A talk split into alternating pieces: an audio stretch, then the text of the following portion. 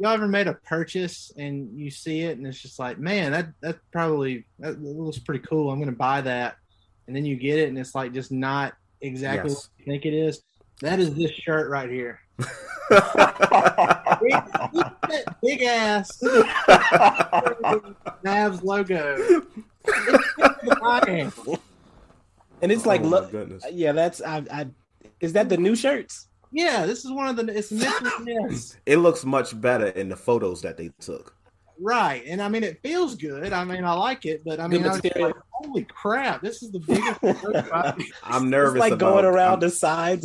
What is that? I'm nervous. I'm nervous about getting the hoodie now. I'm not sure if I want that big ass logo on my hoodie.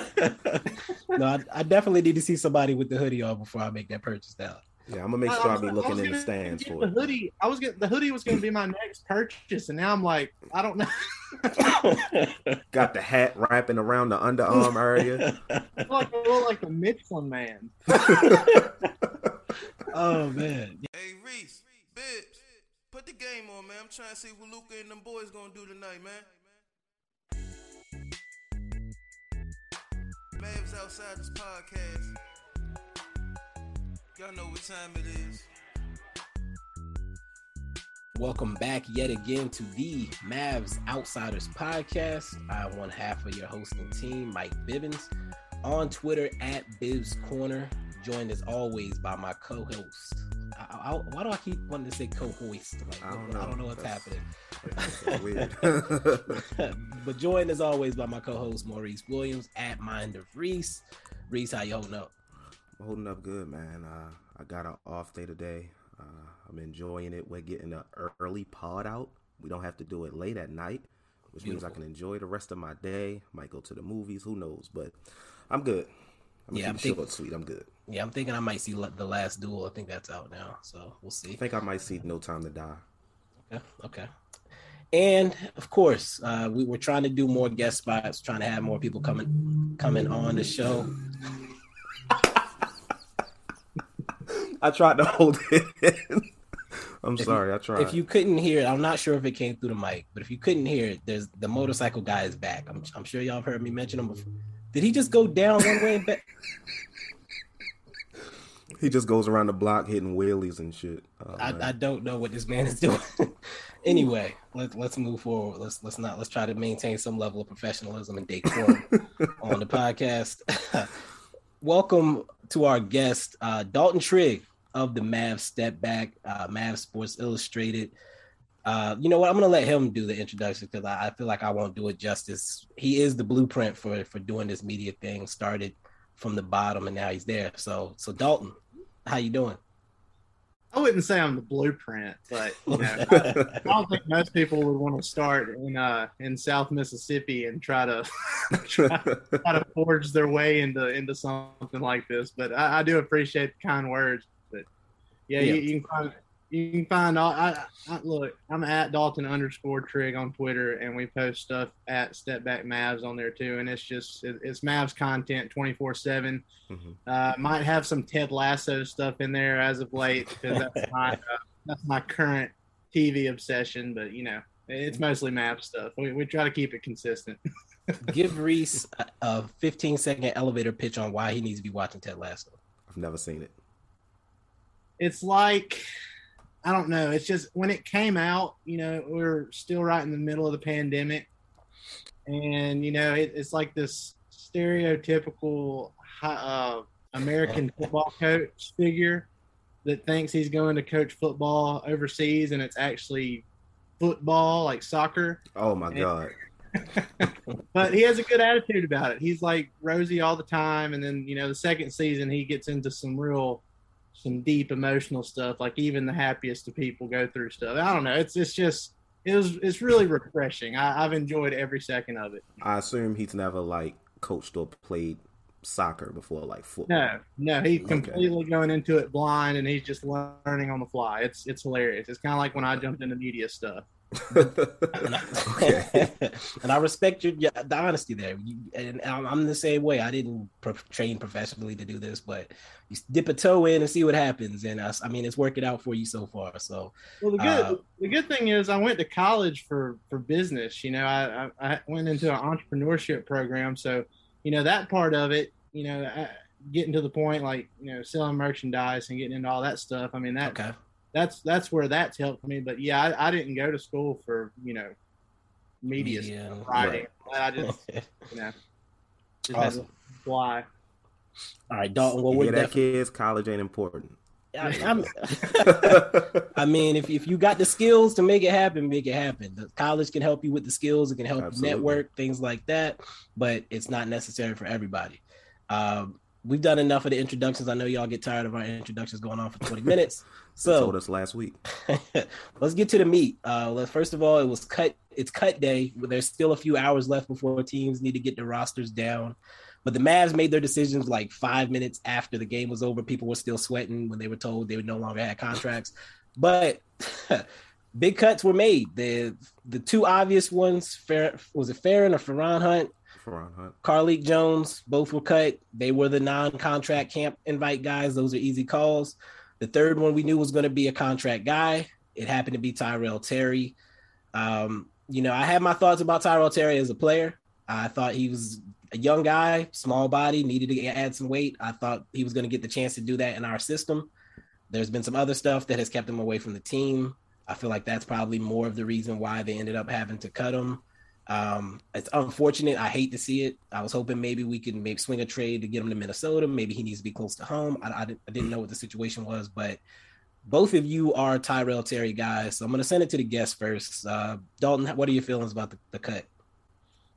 Well, uh, when, when he went M I A right when camp started, I was like, well, you know, this is probably not going to end well. It's the second time in what, seven or eight months that this has happened. And, Uh, like I mentioned earlier this week on, on our pod when we re- recorded, you know, the best ability is availability, especially for a young guy like that. You know, it would be different if he wasn't playing and he's still with the team and he's learning in practice and getting all the knowledge from the coaching staff and all that stuff. But when you're just not around at all, I mean, at a certain point, it's just like, you know, what are we doing here? And I, I thought that Trey Burke would still end up being the one let go because Mark Cuban came out and said that, you know, he, he's not going to employ anybody that isn't vaccinated. So, I mean, does right. that mean Trey Burke got vaccinated and we, we haven't heard about it yet?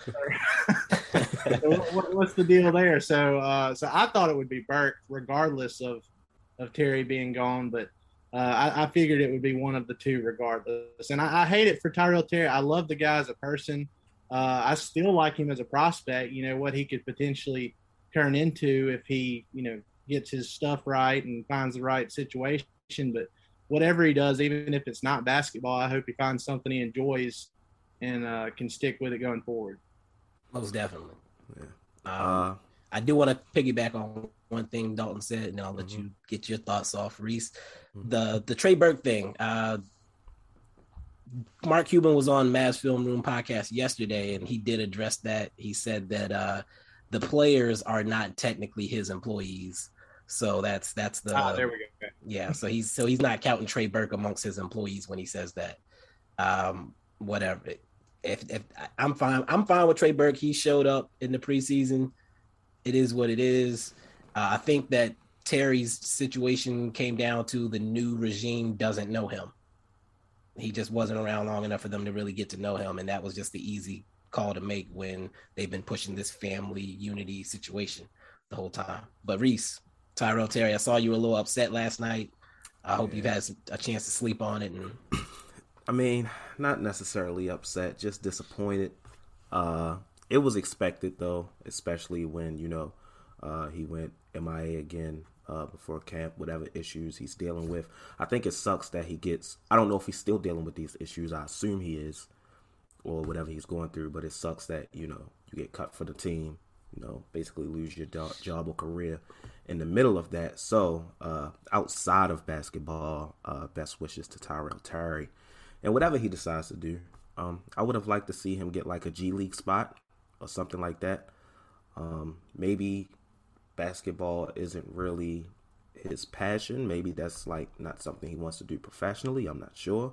But I would like to see him get an opportunity somewhere else. I still have hope for Tyrell Terry. He's still like a raw prospect now, but you see some promise there. But like you said, uh, it's the N B A. He's got to put on some weight. Uh, even if he's in the vein of a, I don't want to say that. That's going to sound insane. I was going to say like a Patty Mills type of small backup point guard. I think he can play some point guard, but he needs to be around coaches and even veteran players that can uh, teach him the game more. But like Dalton said, when he's not around and he's not playing, he's not soaking anything up.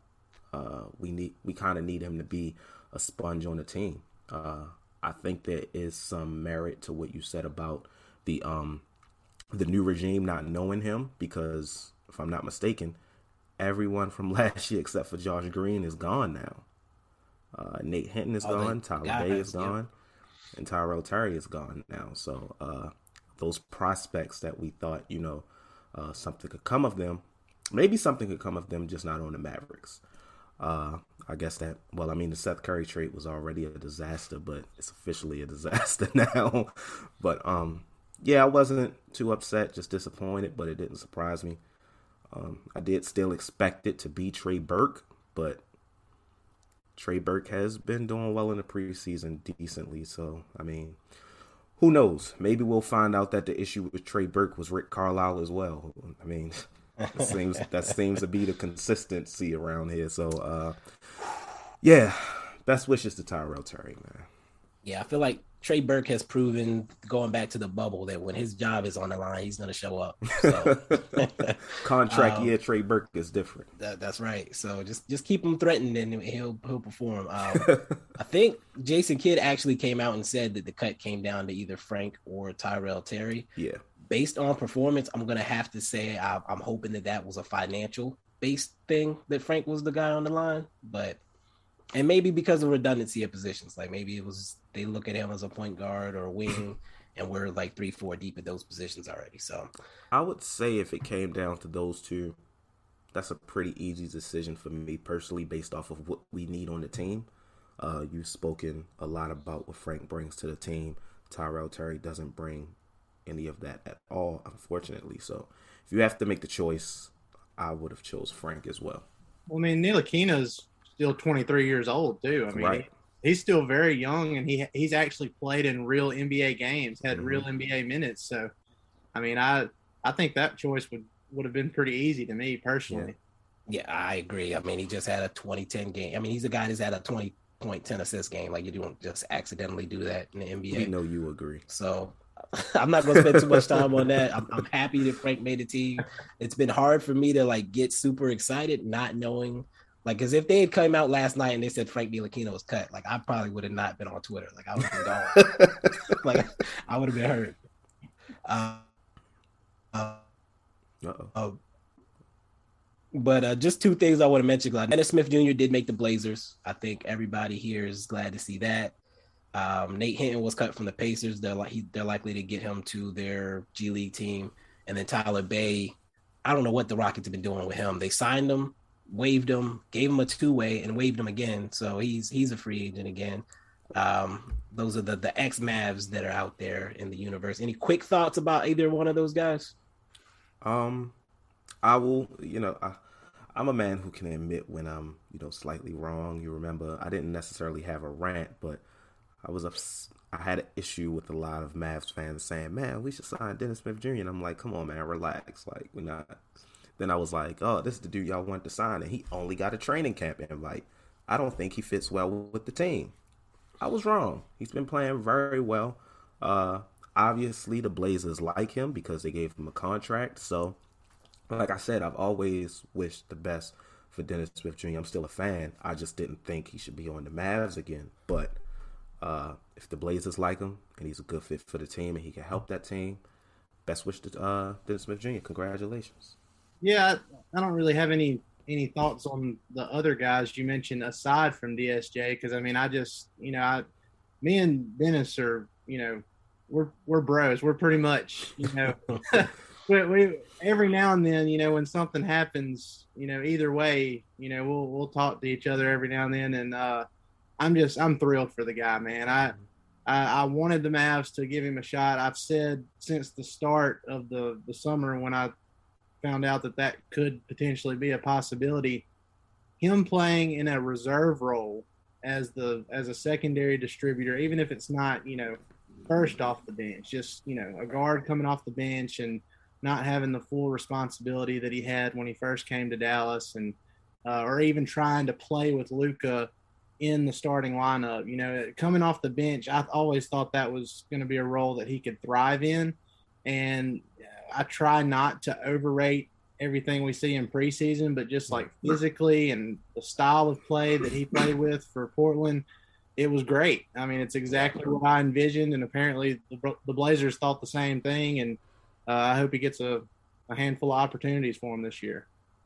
Definitely, and I think it's one of those things where I think for both Dennis and Frank, one, people don't realize how young these guys are coming in, um, especially at that position. Point guards don't usually come in ready to perform at the N B A level. There's way too much to the position, way too much responsibility, way too many reads you have to make, and your mistakes hurt the team more than maybe a center's mistakes are going to hurt a team because they don't have the ball in their hands.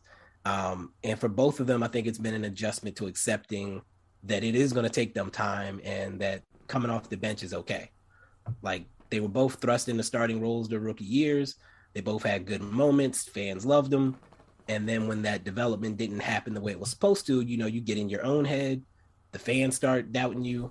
I'll never forget when Dennis Smith got traded to New York and he was playing poorly and fans were booing him at the free throw line and asking for Frank. Like, that type of stuff messes with you mentally. Yeah, that's New York though. That's that's different. And and I and I get it, but you I could tell that he was he was struggling for a while, but I think he's in a perfect situation. I called him Dame Light coming out. And now he gets to learn directly from Dame every day in practice. That's beautiful to me. That's that's that's. I wanted him to get another shot. I didn't want it to be in Dallas, but I'm glad he's getting another shot. Same. Um, so let's move forward. I have we had a handful of questions we wanted to get to Dalton on the Mavs offseason because we we have you here. We want to get your thoughts. So first thing I want to ask, and then the next two questions will come from Reese. What's your offseason grade for the Mavs and why? Is this ba- I have two answers. Is this based on the expectations, or is this just based on specifically How you... what happened? Both. I would say, I... yeah, both, both. Okay, if it's based on expectations, then, you know, it's probably like a C minus or a D. Yeah. uh, because the expectations were, you know, Kawhi Leonard, Kyle Lowry, and then it just kept going down there. Passing day. Uh, uh, so if we're, if we're talking about that, then, you know, it's pretty bad. If we're talking about just what actually happened and looking back, what they actually had the, you know, the realistic shot of doing going into the offseason, aside from the hype, you know, I think they did pretty well for themselves. Probably a B minus because uh, I've said from the beginning, Josh Richardson being traded to Boston, and then you get a guy that like Moses Brown, who, I mean, he might not get a lot of minutes this year, but at least you got something. And I think it's addition by subtraction, getting rid of Richardson anyway. So that was a plus. And then you sign Reggie Bullock, who uh, was quoted by Tom Thibodeau as being the heart of the Knicks defense last year. And he was upset that they didn't re-sign him. And he's a much better three-point shooter than Richardson. And then Sterling Brown, who really flew under the radar as a signing this offseason, and he looked amazing in preseason. Which, yeah, you know, again, again, you try not to overrate this stuff you see in, in an N B A preseason, but just like physically, like how he's moving, how he shoots the three, and then you see what he how he shot the three with the Rockets last year. It's like, okay, yeah, this this is going to be nice, you know, having those two guys instead of Josh Richardson, and then you have a young big man like Moses Brown, who I've been really impressed with too. You know, he's got all of his basics down, it looks like, and uh, I'm excited about it. I think uh, I think they did very well. I just think, you know, when you have Mark Cuban going to Rotary clubs and uh, telling people that uh, – oh, man. the Mavs are going to go after a true second star. And at the time, it seemed like a pot shot at K P, but, you know, uh, you expect them to do something bigger, and then it didn't happen, and then you have a bunch of backlash. But if that hadn't happened, I think we would have all been, you know, slightly pleased with how exactly. it turned out. Exactly. Exactly. Uh, well, you mentioned, um, speaking about the offseason, you mentioned the new additions like Reggie Bullock, Moses Brown, Shannon Little Brother. Uh, so with these new additions, uh, what are your predictions for the starting lineup going in to the season, like a consistent starting lineup for the Dallas Mavericks? And do you see any of these new additions being into and being in that consistent starting lineup? Well, I mean, I was very against the, uh, the starting lineup with Dwight Powell in at the five. I, I yeah. just, I didn't like that. I mean, especially Absolutely. based on the last time we saw Dwight Powell. Now, if he's going to start shooting threes like he has in this in this preseason, I hope it doesn't happen, because it just looks like they've given him a full green light. And so even if he's not hitting, he's still going to be jacking those up. And I'm scared. I'm very scared about how that's going to turn out. But uh, my ideal starting lineup, and the one that I think that'll end up probably sticking before this is said and done, is uh, Luka, Tim Hardaway Junior, Uh, Reggie Bullock at the three, uh, Dorian Finney-Smith as a small four, and then K P back at the five. Because from what we've seen from K P physically, uh, you know, he wasn't able it, it, his feet were stuck in cement last year. He couldn't move around. His lateral quickness had just completely left him. Uh, he's gotten some of that back, it looks like. He, he's he's moving well. Uh, if he's able to play like that and block some shots and stay in front of his guy more times than not, then you can play K P at the five and be okay, mm-hmm. uh, and still have a really dynamic offense. So that's what I think is eventually going to happen. But for whatever reason, I thought it was just a Rick Carlisle thing. The Mavs are just committed, no matter what, to having Dwight Powell in the starting lineup, and that's how this season's going to start until, until they're forced to make a change. So whatever whatever he has on that flash drive must be the most uh, incriminating. I don't he know. Saw man. something he was not supposed to see, and we thought it was Carlisle's skeletons, but apparently, plot twist, it's not, and it's not Donnie's either. So, Mark Cuban, I'm just saying. I don't know oh, what tweets are in the draft that Dwight Powell hacked and saw, but anyway, uh, speaking of the starting lineup going into the season, uh, what does a successful season for the Dallas Mavericks uh, look like to you? At the end of the season, when it's all said and done, uh, whether we're in the playoffs or after we're eliminated, what do you consider to be a successful season for this team? I've thought about it a good bit, and I, I think this team is going to end up winning a lot of games. We'll get to that. I, I think I saw that on uh, Bibbs' list earlier. We'll, we'll get to actual, you know, record stuff. But I think for a successful season, they're going to have to get out of the first round. I think I think that's the only thing that matters at this point. Uh, I don't care what seed they are. You know, I don't care what the what the health situation is. If it well. If it's not Luka, uh, as long as it's not Luka or, or K P being out extended time. But uh, I, I really think that for this to be labeled a successful season in Luka's fourth year, they've got to get out of the first round, because uh, the first time when they played the Clippers, you know, they had the unfortunate thing with K P tearing his meniscus, and you can argue that they might have gotten out of that series if he hadn't gotten injured, because he was playing incredibly well. Yep. Uh, This last postseason against the Clippers, it was the opposite. K P did not play well at all, and part of that was how he was used. Part of that was on him. It was mm-hmm. it was a two-way street there. Uh, and then you weren't getting anything from Josh Richardson, and yet they still took the Clippers, a fully healthy Clippers team aside from Serge Ibaka, to seven games. Yep. Uh, so, I mean, I, I just think that's the that's the, the benchmark here. They, they have to get out of the first round this year, in my opinion. Okay. I agree. Yep, that's a, that's a that's it's gonna be it would be hard to stomach losing in the first round, like you said. No matter what the seed is, to have three straight first round losses is just gonna, and you know what people are gonna say. Look at this, look at that. Um, so Dalton, let me ask you this, and I I put a caveat. I don't even know if I sent you the caveat. I was gonna ask you for your boldest prediction for the Mavs this year, but if it's something that'll come up in the preview portion, we can save it for the preview portion. No, no. It, uh, I think they'll. Uh, I guess my bold prediction is I think they're going to win fifty-five games. Mm. Uh, so fifty-five twenty-seven. I think they'll be a top three team in the West. Uh, I don't know how hot of a take that is based on the national media and how you know so, how some of these guys out there like Zach Lowe and Bobby Marks and all these guys have uh, have really embraced this Mavs team. And so I don't know how hot of a take that is or how bold that is, but that's that that's my uh, prediction there. I, I do think they will win a bunch of games, and I don't think they'll have any trouble in the regular season. Postseason, we'll see. Uh, depending on how things work out, how the chemistry stuff works out, if they add another piece here or there at the trade deadline.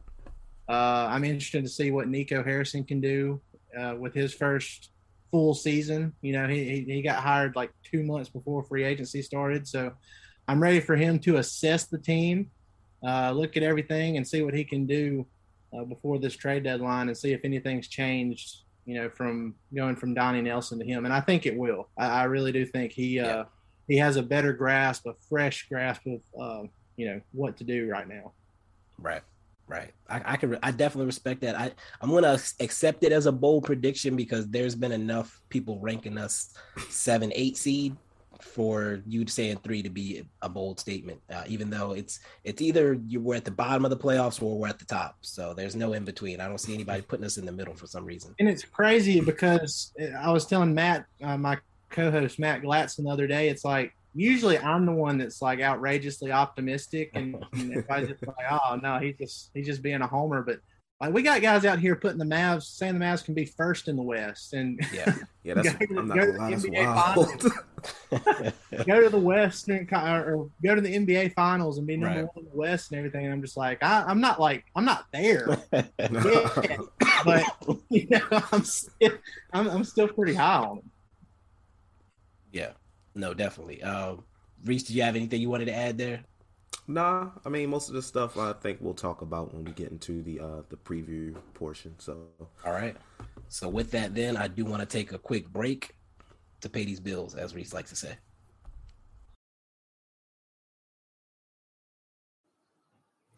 So I know you uh, you probably got used to hearing Bibbs for a while on this ad, but uh.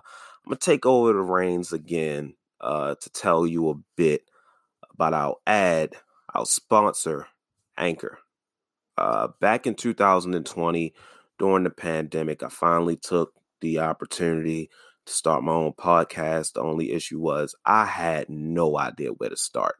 Um, I didn't have any podcast equipment, uh, no camera, no microphone, you know, uh, any things that you see in a studio.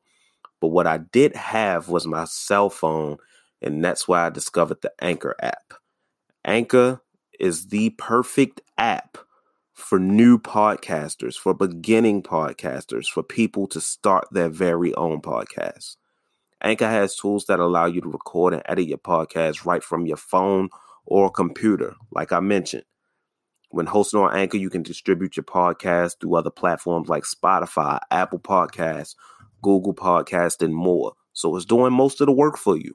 All you have to do is hit play, press record, and get your work out there to the world. It's everything you need to make a podcast in one place. And the best thing of all, Anchor is totally free.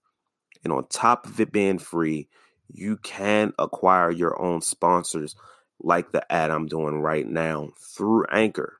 So you have an app for free that you can possibly make money off of. Seems like a fantastic deal to me. If you're interested in starting your own podcast with the Anchor app, make sure you download the Anchor app or go to anchor dot f m to get started today. Tell them Reese sent you. Welcome back. We are still here with our guest, Dalton Trigg. Reese is with us as well. And we're going to get into this N B A season preview. Of course, on the Outsiders, we don't just like talking about the Mavs. It's nice to watch other teams, too. It's nice to know what's going on in the league so you have a good baseline for what to expect for your team. Keep it realistic. Keep yourself grounded. So I asked all these gentlemen to go through all the awards and pick their top three. I want your winner. I want two alternates. uh, I had some pretty good success last year with this. I'm going to pat myself on the back as we go through, but let's get into it. So off the top, we're going to go with the big one. Who do you see winning the M V P award, Reese? Well, uh, for a minute, if you uh, on the Mind of Reese podcast before we before you sent me this, um, I mentioned something about who I thought would be my M V P. After the past few games with the Milwaukee Bucks, I have to say my M V P is going to be Giannis Antetokounmpo. Um, if his shot is as consistent as it's been this preseason, where you have to actually respect his shot, and it's not, there was a picture on Instagram that literally, literally showed the difference in his form.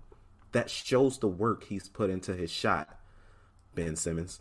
So, if if he's just walking up the court and his first thing is shoot it, walking right into the shot with confidence, and you have to play up on that, like Maxey did, he blows right by you for a dunk. I don't know anybody that's going to stop Giannis. The wall-up defense is no longer going to work, and that the spacing for the Bucks that's going to create is ridiculous. Uh, I have Giannis at number one. Okay. Uh, do I go right into my number two? Do all no? Three? Let's let's let's let's let's get some more opinions in, and we'll come back. Dalton, who's your M V P? I'm gonna go with Luka because I, based on my other prediction, you know, Mavs winning fifty-five games and being top three, I feel like if that happens, then it's it's inevitable that that he's gonna win M V P. I think he would have, you know, challenged for him or probably probably won M V P last year uh, if that had happened and the Mavs had finished higher than uh, the Denver Nuggets. So yep. uh, he he started the season off slow last year too. You know, he wasn't in the best of shape. Uh, from N B A standards, I mean, he's obviously in better shape than a guy like myself. You know, it, from from from his standards, from being a top player in the league, I mean, that that just, you know, he started out slow. I think he was shooting like nine percent from three in the first month or something like that. So, Josh Green numbers. He he is he is more prepared to start out this season, in my opinion. He had the great run with Slovenia in the Olympics, and uh, he's been, you know, focusing on his conditioning and everything. And I mean, he look, he's looked great in preseason. Yeah. And it's one of those things, like I said, where you don't want to really focus on the numbers and the percentages and all that stuff in preseason. You just kind of see, you want to kind of see how guys are moving around and how they look uh, coming up and down the court and everything. And Luka, he just, he looks incredible to me. So I think based on where I think the Mavs will finish this year, uh, I think he'll end up being the M V P. Okay. And when I go into my M V P, I'm going to use some of that same logic. Uh, in my opinion, the M V P is going to be whoever wins, whatever team, the leader of whatever team finishes third in the West, unless it's the Lakers or Jazz or Suns, because those are considered stacked teams. If it's the Blazers, Warriors, or Lake or Mavericks, Luka, Steph, Dame would be the M V P. In the scenario that I played out, I had the Blazers getting the three seed, so Dame is my M V P if that occurs. Hands down, easily. All right. Okay. Who are your alternates, Reese? uh, just do one alternate or both? Give me both. Um, both of my alternates. Uh, my first alternate is going to be Trae Young. Uh, considering where I have the Hawks finishing in the East, uh, I think Trae Young, shout out to my boy Pierre from Through the Wire podcast. Uh, he always says uh, Trae Young has M V P qualities, uh, and I agree. Uh, his play style is very similar to that of a Steve Nash. He just uh, scores the ball more, where Nash was more of a facilitator. I think Trae Young has all the qualities to win the M V P, twenty points per game, ten plus assists. Uh, the Hawks have all the talent to finish as a top four, three seed in the East, in my opinion. Um, and my third alternate is Stephen Curry. Uh, I think Stephen Curry's return to form last season, even though they didn't make the playoffs, said a lot. Uh, I still think it's crazy he finished third in M V P voting, where he was at risk of not even making the playoffs. But Uh, I think he actually will be uh, top five in the West this year, which we'll get to later. But I think he'll be top five in the West this year. I wouldn't be surprised if, you know, he actually does end up winning M V P. But like I said, it's going to be hard to take it away from Giannis this t- this year. But if anybody can do it, Chef Curry can get it done. Okay. Dope. Well, go, Bibbs, going back to your thing, I I like Dame, but I don't know. He kind of he kind of rubbed me the wrong way this offseason. Yeah, it was you didn't like the mixtape? Um, no, the mixtape was fine, but you know, I, just, I, just, uh, I don't know. I, I just had it in my mind that he was, you know, this Dirk Nowitzki loyal, not even gonna even think about leaving Portland and everything, and then all this stuff came out, and it, it, it gave me the sense that, you know, he he kind of wanted out, but he didn't want the backlash of being the villain.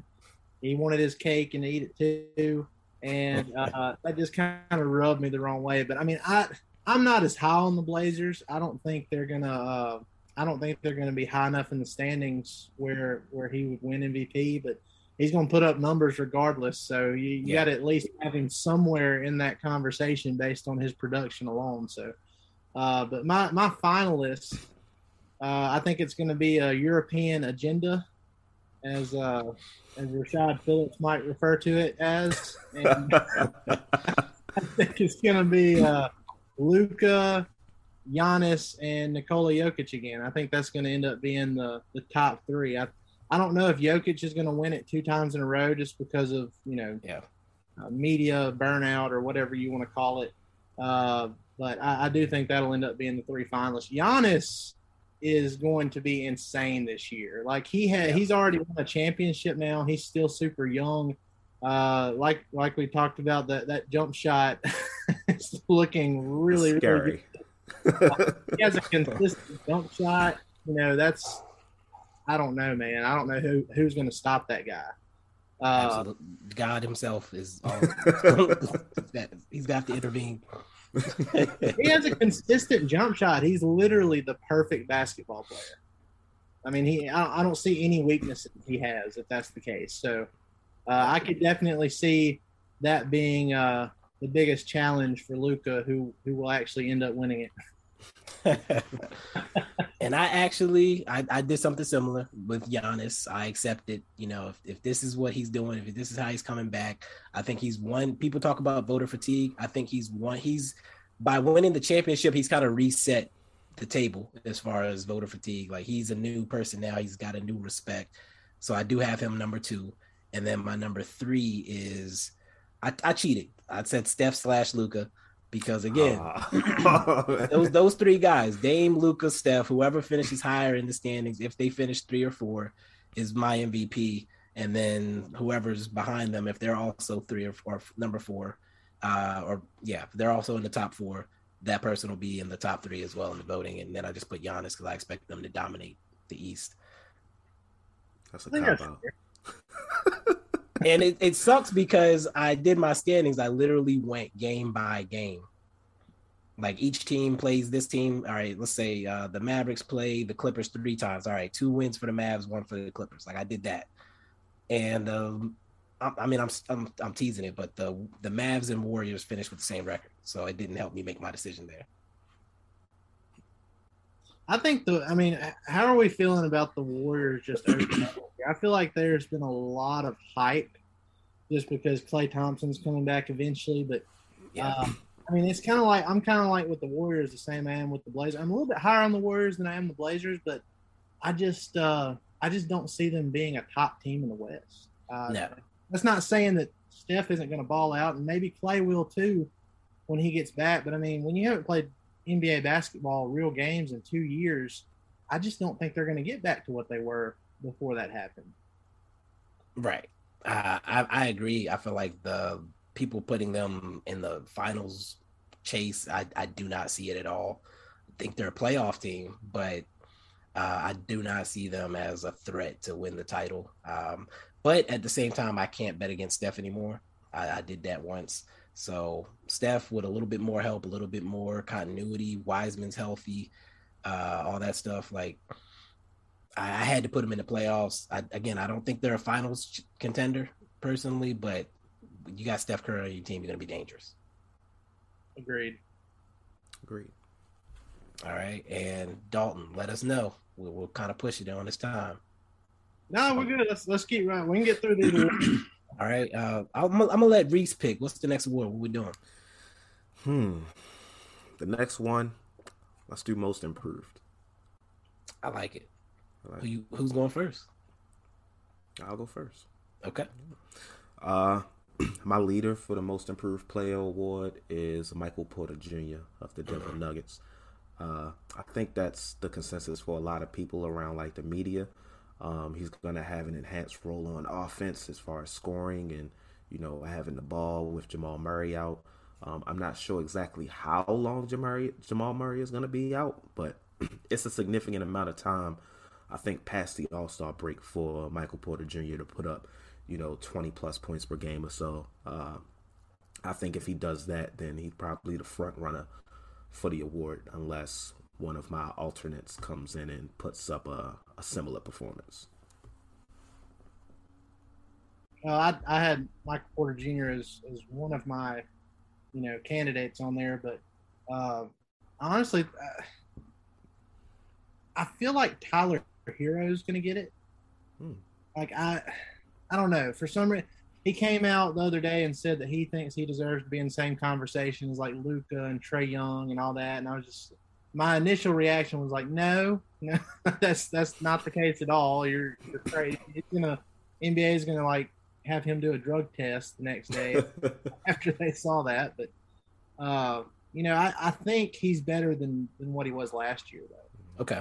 Uh, I, I don't think it's sustainable what we saw from him in the bubble, but uh, I, I do think he will be a lot better than than what he was last season, and I think it'll it'll help the Miami Heat uh, go a lot higher in the Eastern Conference standing. So uh, I, I could see I can see him winning it. I think Michael Porter Junior, that's a good pick. I'd probably have him second, or, you know, like a one A, one B situation there. And then uh, honestly, I could see Kristaps Porzingis getting his name in there. Um, depending on how he plays. Now, it's kind of hard to be a most improved player when you average almost twenty and ten anyway. Uh, and he shot the ball pretty good last year too. But, like, you know, with him fully healthy and him being more involved in the offense and being confident and everything, you know, if he takes that next step uh, to being a true secondary star to Luka, then, you know, I could see him getting his name in there too. Okay. I like it. I, um, I actually had a long list of candidates, and I actually went and looked at everybody's stats from last year and did a process of elimination based on how much room they have to improve. I did not put Michael Porter Junior on my list because of that, because he averaged nineteen and seven last year. It's going to be kind of hard to, unless he just goes stupid and is an all-star. Like, I, I couldn't see it. Uh, the same thing for K P. I was like, uh, he's probably going to have a better year, but the voters, they're not looking at how the, they impact the game. They're looking at numbers. So if they look and see, you know, like you said, almost twenty and ten, you know, if he's twenty-three and ten this year or twenty-three and eleven or something, they're not going to give it to him. So I had to go to the bottom of the barrel. I went for guys that are going to be in bigger roles than they've ever been in their careers. Like, there's some guys that have been in big roles, fallen off and come back. I eliminated them as well, because I don't know if they're going to consider them. So my most improved player, I got, no, I was kidding, Mo Bamba. Mo Bamba, most improved. I think that the, the Mosley effect is going to win in Orlando. Mo Bamba looks like young K P in the preseason. Um, he averaged like eight or like six points and four rebounds or something like that last year. I think he's easily looking at close to a double-double this year. And the way he's been blocking shots is insane. He might be a top five person in blocks per game. If he, and again, it's going to come down to his health. Honestly, the game is there. Like, I, I have no doubts about his game right now. And they're playing him at the four with Basai Wendell Carter, which means less abuse on his body. Mo Bamba's my, my guy. I, I'm, I'm, I'm predicting a big year for him. I could see it. I, I like Mo Bamba. And uh, it's one of those things where he's had the talent. He has yeah. the physical tools and the talent and the potential and all that. But, you know, injuries have just kind of robbed him of uh, really being able to take off. But based on what I saw from him in the in the preseason, I could definitely see him getting in there. That, that's a good one for sure. All right. Appreciate that right. Thoughts. I mean, that's I, I wasn't expecting that, to be honest. Uh, I think he'll improve. I just don't know if he'll take the kind of leap where it'll warrant uh, most improved. But we've seen crazier things happen, to be honest. So it, it's possible. Yeah. You want to go into your alternates, or you want me to do mine? I can drop mine. I'll, I'll be quick about it. Yeah. Um, I know he had a horrible preseason uh, after being hyped up, but the hype still exists. The media is still expecting things, and if he does get it together in the regular season, he'll be on this list. Terrence Mann of the Los Angeles Clippers. Oh, wow. Um, huge in the playoffs last year, and going to have an opportunity to, to step up in the Kawhi void. So, again, Clippers are trying to do things. They're going to need somebody to show up, and I'm putting him as a candidate to, again, his numbers in the regular season weren't great, so he has a lot of room for showing improvement. Whatever you guys do, do not tweet out anything saying that or insinuating that Luka is better than Terrence Mann, because Clippers Twitter will come to your neck. They, uh, they, They they're they're not playing around. They are they are very passionate about Terrence Mann over there. God God bless them. Um, God bless. My last candidate is going to be Alexei Pokashevsky, the O K C Thunder. Young Giannis. No, I was kidding. Alexei, he does a little you bit. You went deep into the bottom of the. oh, oh, I had to I'm, look. Look, I'm, I went.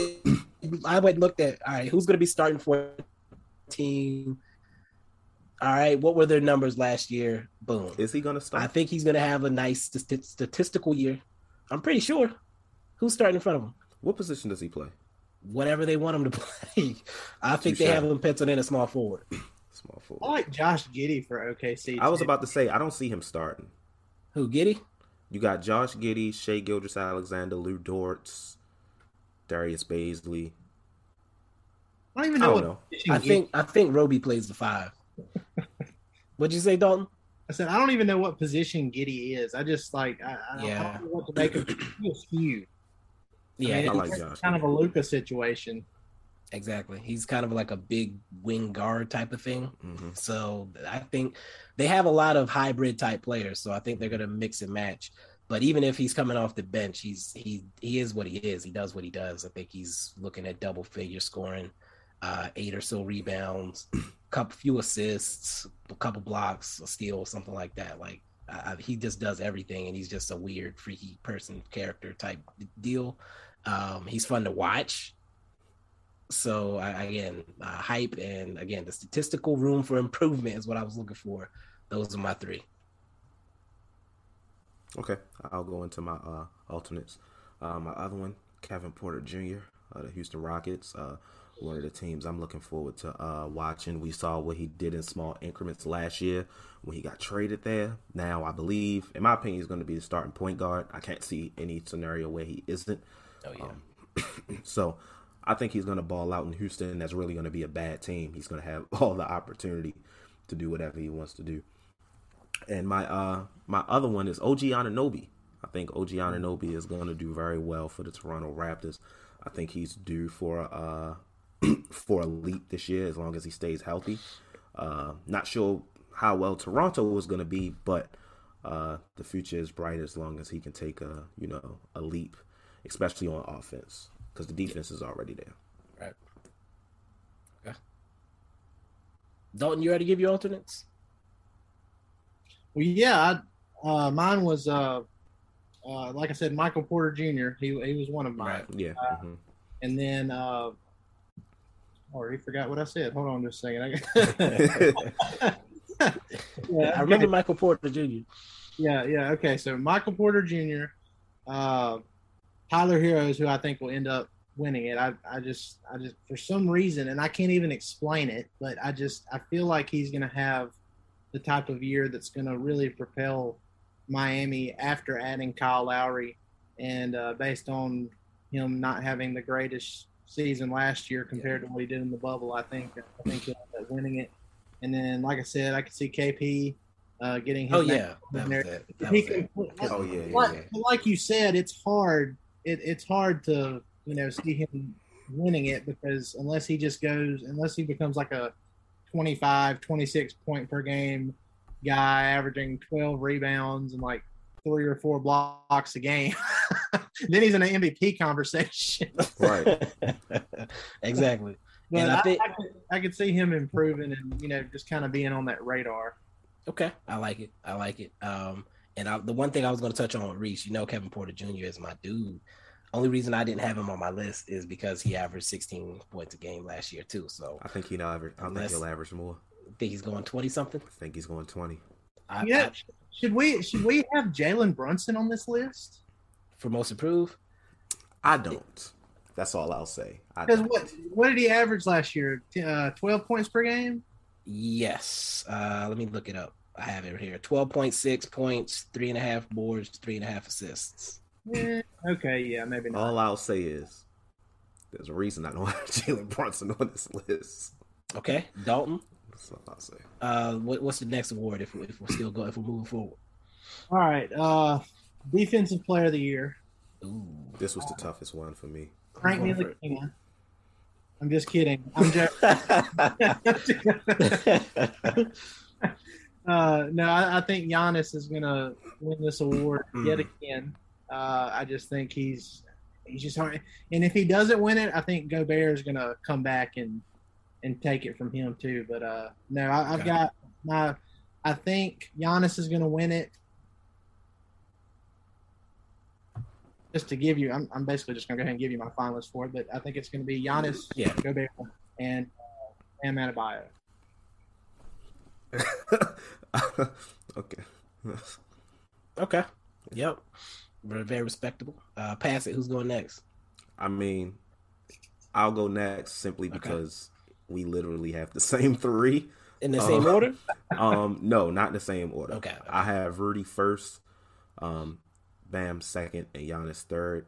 Uh, I was going to put Bam first, but it's just they don't – the media doesn't do the Defensive Player of the Year award the way they do M V P. They're perfectly fine with giving a dude – Defensive Player of the Year like three years in a row. Yes. So I can see Giannis getting, I think this is his second repeat with the award. I mean, not Giannis, Rudy uh, yeah. would be his second. Yeah, if he was the winner. He's won the last two, I think. Yeah, if he was, no, he won the last one. And before Giannis, oh, yeah, I think yeah, he won yeah, yeah, yeah. I don't know. Either way. He has, he, I'm pretty sure he has three. He has came, three. It came up in the GOAT series rankings. Okay, spoiler.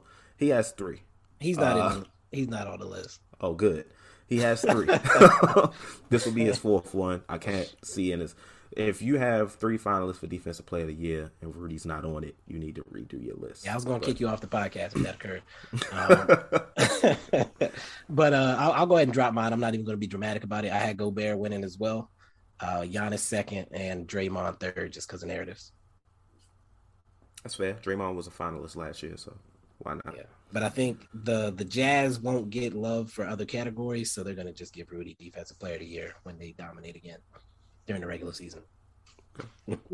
People can say what they want about Draymond Green. That's one thing that he is he is always elite at mm-hmm. playing defense. So yeah. I I could definitely see him getting it, getting in there too, especially if the if the Warriors do as good as what a lot of people mm-hmm. are hyping them up as. But I yeah. just I'm just not as high on them, like I said earlier.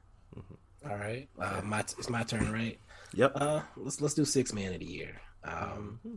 and I'm gonna start. I have Jalen Brunson winning six man of the year. Okay. Same. Same. This I looks bad this. right now. This looks I, so bad right now.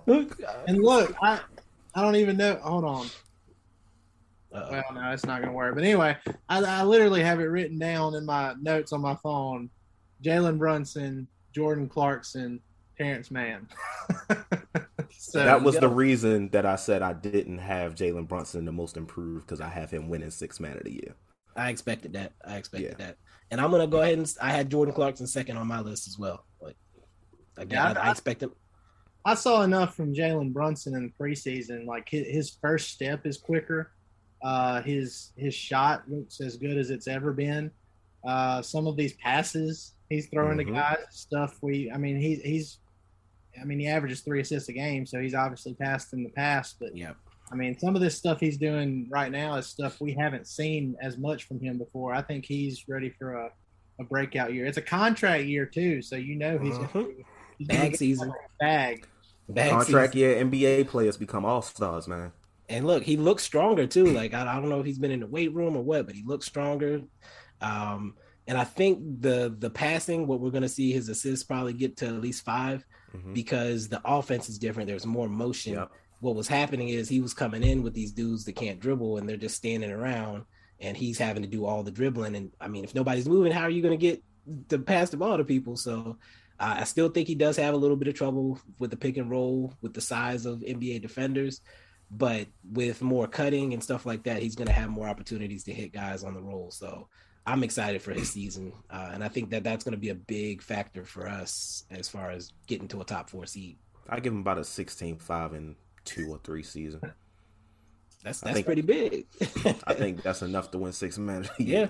yeah, yeah, Especially wow. with his percentages, his shooting percentages. Yeah, I love the way the offense is looking. By the way, I mean, I look. Absolutely. I don't know. I don't know. I don't know if it's more Jason Kidd or if it's more Igor Koskov or uh, you know, just the entire coaching staff as a whole. But whatever it is, I, I I've really enjoyed how it's looked so far. I think it's I think it's better for this particular team, and especially keeping K P engaged and all that good stuff. Did you exactly. give all of your finalists, Bibbs, or just? Uh, I, I think I gave. I, I acknowledged Clarkson was my second. My third, right. I'm, I'm buying into the hype on on Jordan Poole for the third one. That's the sleeper. That's a good one. That's a good one. That's a good one. Um, mine, uh, I have Jalen Brunson winning the award. Um, my second one is someone that Dalton mentioned for most improved, which is Tyler Herro. Uh, I think Tyler Herro is going to be, I think, the X factor uh, for the Miami Heat team coming off the bench, uh, along with Victor Oladipo. But Tyler Herro is my. Uh, I forgot they had Oladipo. Like it's, it's, it's crazy over there. but uh, and my third is Derrick Rose. Uh, I think Ooh. Derrick Rose. Well, at first I was like Derrick Rose slash Kemba Walker because I'm not sure who's starting, but I'm pretty sure Kemba Walker is gonna. Yeah. Start moving forward. I think Derrick Rose is much more comfortable off the bench. I think he should have been uh, in the finalists last year, to be honest. Uh, but yeah, I think I, I like the Knicks this year, honestly. And I think Derrick Rose is going to be a big part of that as long as he can stay healthy, which he has been doing. So yeah, those are my finalists. Yeah, and this was another award where I had a super long list, and then after I did my standings, that's how I chose who to put on there. Herro was one of the guys I had. Like, I've, I'm really high on him off the bench. I think it's less pressure for him, and he'll just be able to come out and let it fly, which is what he should be doing. So uh, I think we, we have one award left, right? Yep, Rookie of the Year. You going first? Who's going first? So, uh, anybody want to keep theirs tight to the vest? You want to shock the world? I got Jalen Green. Jalen Green.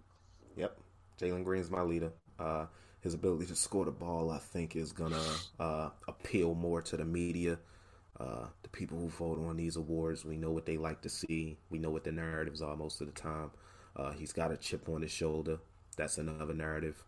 Uh, he, he's got everything in his corner right now. All he has to do is perform, and I don't really see any reason why he won't. So Jalen Green's my leader for Rookie of the Year. Okay. Um, don't make the next. Go ahead. Yeah. All right. So I think, I mean, I think Jalen Green's going to be great. He's he's one of my finalists for this, but uh, I'm kind of going with the dark horse here, Scotty Barnes. Ooh, that's uh, a good one. I I think he'll end up winning Rookie of the Year just based on, you know, not just his individual stats and everything, but I think the Raptors will end up higher in the standings in the East than. Uh, than what the Rockets will in the West, and I think that'll have a, a say in that too. But I really like what I saw out of him from preseason. He uh, he looks like the real deal. He's a stud.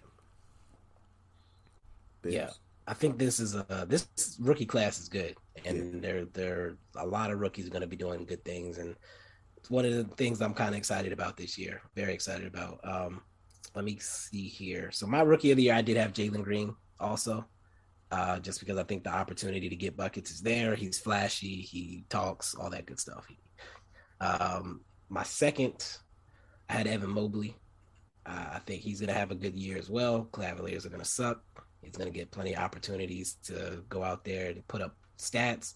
uh, as the lone, well, not really lone, but as the, the big man representative for the rookie class. Rebounds are going to make his stats look great. Um, so if he's like, they're, you know, fifteen and nine or ten, and, and Jalen Green's like eighteen and six or whatever, that a, a voter looking at their stat sheets is gonna gonna like that. Uh, and my third is my dark horse, um, Jarrett Butler. Um, I double checked the Jazz depth chart. He's pretty much the backup point guard. Uh, he's not a child. He is an older uh, rookie. I think he's just going to have great opportunities. He's a baller. He's the Jalen Brunson type. When you think about how Jalen came in and was ready to go day one, I think Butler's in that position as well. He's going to be on the best team in the league in a big role. So lots of uh, eyes on him. So that's my, that's my dark horse. That's my third. Um, okay. Uh, my second finalist is Cade Cunningham. Um, I feel like I don't need to go into why Cade Cunningham is a finalist, right? Yeah, I don't. Um, my third finalist is Josh Giddey uh, of the Oklahoma City Thunder. I really like his game. Uh, I like the young talent that Oklahoma has over there. Like you mentioned with the Cavs, they're going to suck unless they have uh, a great season like they did two years ago with C P three. But um, I really like – he has – even though they're a bad team, first of all, I like his ability to play make, but he also has talent around him. You know, playmaking doesn't mean jack shit if you don't got talent around you. You got guys like Shai Gilgeous-Alexander, Lou Dortz, Darius Bazley. Uh, they got a veteran center in Derek Favors. Uh, they got a lot of talent over there. I like what they're doing. Uh, I don't expect them to win it, just especially not over those two. But that's just my dark horse. Okay. Yeah, and I've got a. Uh, like I said, I, I really, and maybe I'm wrong. I, I know it's a dark horse thing, but I, I do have Scotty Barnes first, and then uh, underneath him, I've got uh, Jalen Green, and then Cade Cunningham. So okay, uh, so you you put the dark horse first. You were willing to put yourself I, like on the line. Yeah, I really think that Toronto's going to end up being better than what a lot of people think, mm-hmm. uh, especially if they keep Goran Dragic at least until the trade deadline. Uh, and I mean, I don't.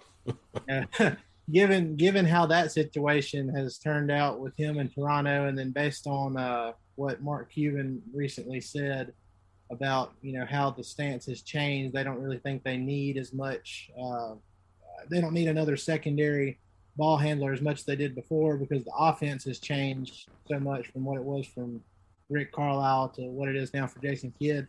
Uh, I, I think uh, I think they'll end up keeping Goran Dragic and.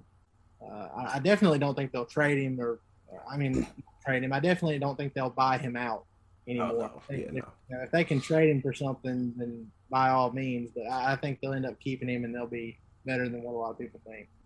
Okay, I, I like it. I like it a lot. Uh, you did say you're gonna have to take off. I don't want to hold you hostage. We already kept you for over an hour, mm-hmm. so uh, I do want to thank you first of all for coming on the pod. Definitely, Absolutely. Always enjoy speaking with you about basketball.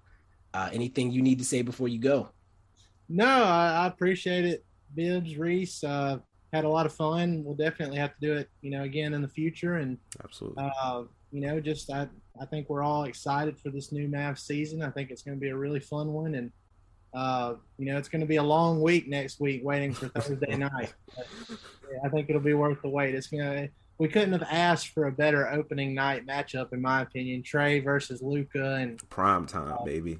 You know, Mavs Twitter and Hawks Twitter, I'm sure they'll be, you know, cordial and, you know, really respectful and everything. I'm sure we won't have any, kind of, uh, any kind of beef going on, but I'm excited, y'all. I, I think it's going to be a great year, and I do appreciate appreciate y'all having me on. We'll have to do it again. Yes, definitely. Definitely, definitely. We appreciate you coming on. Thank you for giving us your time, brother, even though we went over a little bit. Uh, we'll we'll take another break here, and then uh, we'll come back in and get into the, the standings and playoffs. I know y'all want to hear that. Another week of the N F L season means another shot to win big at DraftKings Sportsbook, an official sports betting partner of the N F L. New customers can bet just one dollar on any N F L game and win one hundred dollars in free bets if either team scores a point. The last zero zero tie in the N F L was in nineteen forty-three, so I'd say this is a no-brainer. If Sportsbook isn't available in your state yet, DraftKings won't leave you empty-handed. Everyone can play for huge cash prizes all season long with DraftKings daily fantasy sports contests. DraftKings is giving all new customers a free shot at millions of dollars in total prizes with their first deposit. Download the DraftKings Sportsbook app now. Use promo code T B P N, throw down one dollar on any N F L game, and win one hundred dollars in free bets if either team scores a point. That's promo code T B P N this week at DraftKings Sportsbook, an official sports betting partner of the N F L. Must be twenty-one or older, New Jersey, Indiana, or Pennsylvania only, new customers only, minimum five dollars deposit and one dollar wager required, one, one per customer, restrictions apply. See DraftKings.com slash sportsbook for details. Gambling problem? Call one eight hundred gambler. All right, all right, all right. Our guest has left us. Um, I think he and his wife had some plans. I'm not married. I don't have those type of problems. Uh, so the Bachelor Pod is back. Uh, was that off the top of your head, man? Yes, sir. Okay. Uh, uh, first of all, favorite league pass squad. So I did cop the league pass. Mm-hmm. Uh, podcast money is paying for that league pass. That's how I'm justified it in my head. Because that's a nice little hefty ticket to come out your bank account. But uh, favorite league pass well, squad. Would, you know what? I'll talk about that. I was like, you know what? That actually makes sense. Why not just take the podcast money and get like a, I don't even know if they have shared league pass accounts, like where two people can be I, on at I, once. I definitely looked into it. I saw that you could have two people on, but I don't know if they do like the geographic thing that some sites do where like if you're watching in Baltimore and I'm watching in South Carolina, they're going to like kick one of us out or something. Oh, okay. Gotcha. So I didn't want to take that risk. Gotcha. Uh, but we definitely that definitely did cross my mind. We'll do it for something else. Yeah. Um, but favorite league pass squad for me, I'm just going to, I mean, you know I'm a Dame guy, so Portland automatically. And then the two former Carlisle assistants, Mosley in Orlando, definitely going to be watching that squad. And uh, Silas in Houston, I'm definitely going to be watching that, that team as well. I love the young talent in the league. Um, the league pass teams for me, I know you mentioned Portland, but I don't see Portland as a league pass team because they get a lot of national T V okay. games. So for me, I have the Houston Rockets as one. Like you said, nice young team. I love seeing young teams. Uh, I, I think they're going to have a lot of good offense over there with Jalen Green, Kevin Porter Junior, um, Christian Wood. Uh, I like the young potential over there. Another one, which is kind of tough for me to watch on League Pass, the Washington Wizards. Uh, I can't watch Washington Wizards home games because yeah. blackout restrictions, idiots. But I can watch away games, uh, and I am going to enjoy watching that team. It's a team I have high hopes for. And um, I have two more. I have the Indiana okay. Pacers.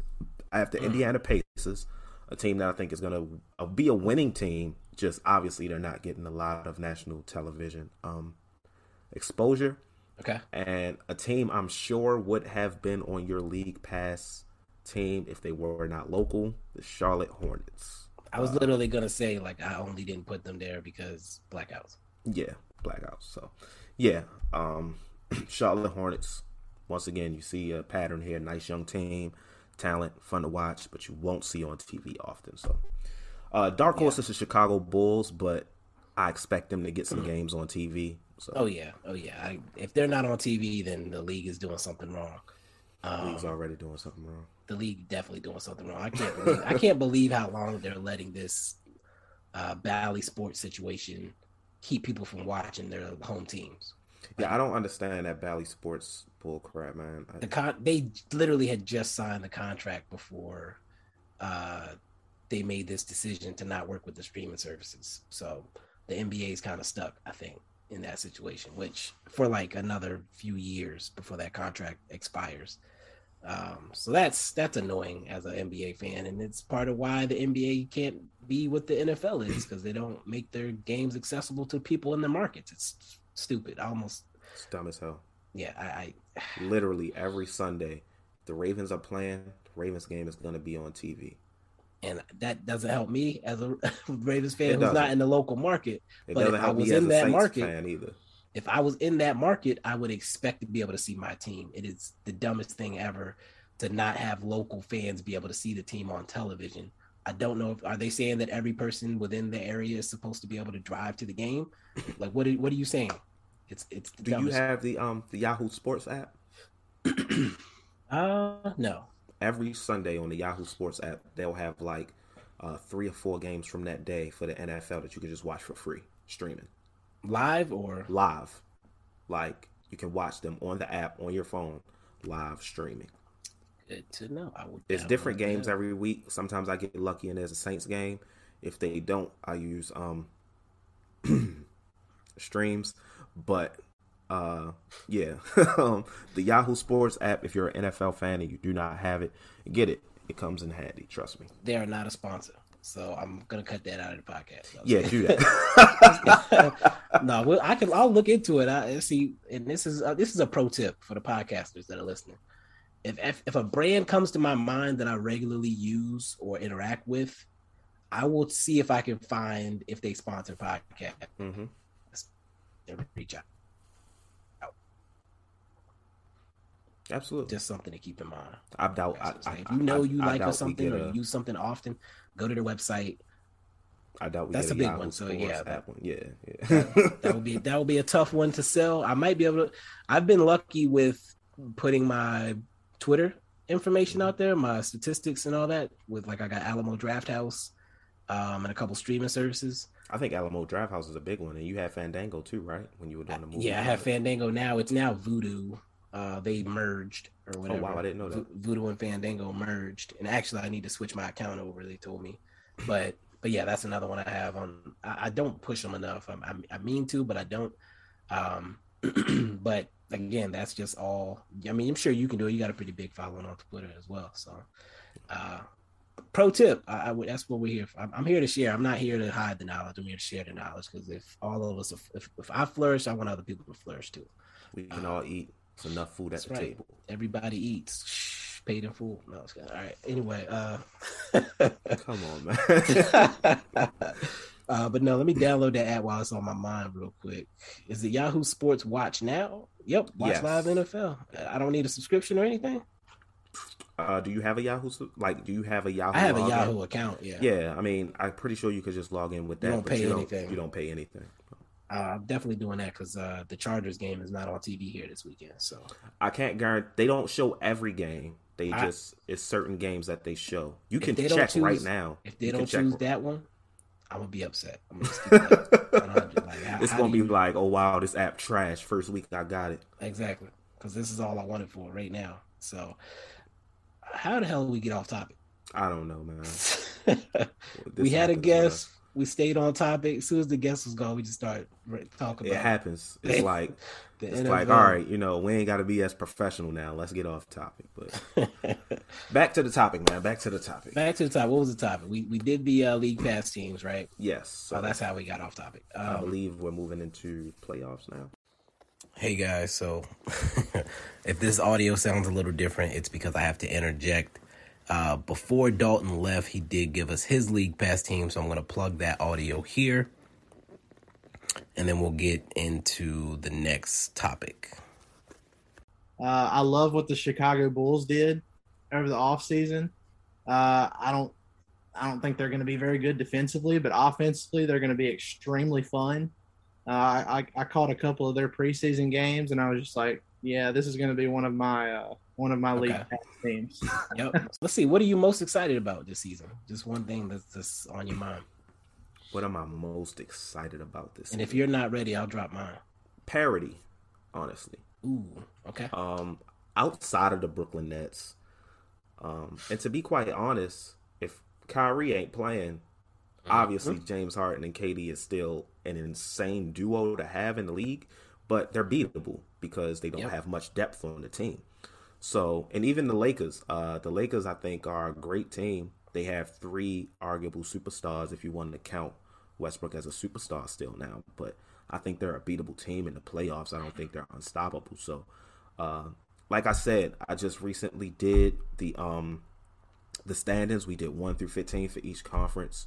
on the Mind to Reach podcast, and it was tough for me because I had to leave teams, mainly in the East, out of the playoffs that I felt like could be playoff teams. And yeah. even with the West, it was hard as far as ranking top the stats. Six. Yeah, like the top eight, to be honest. Mm. Uh, the top eight was tough for me. Like, not who was in the top eight, but how it ranked.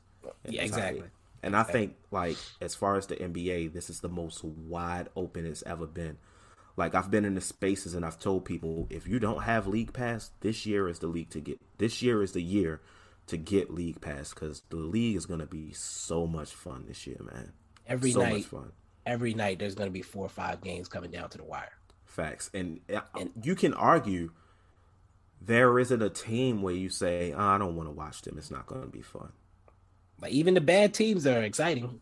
Like, because eh, maybe Detroit.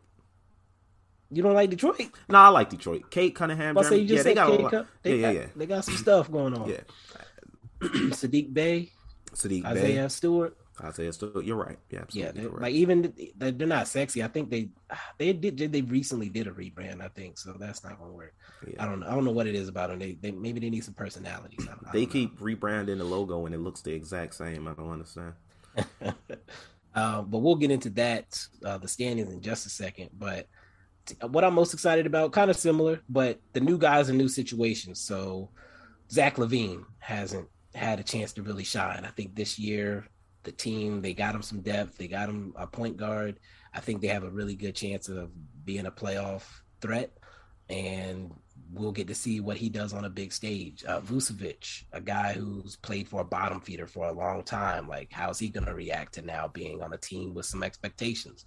DeMar DeRozan has been in purgatory since he got sent from Toronto, watched his team win a ring without him, and now he's back in a situation where, you know, he he might be thinking about doing some damage in the playoffs. So that Bulls team, I'm very excited to see how they come together. Just a lot of guys that have been hungry for a long time. Mm-hmm.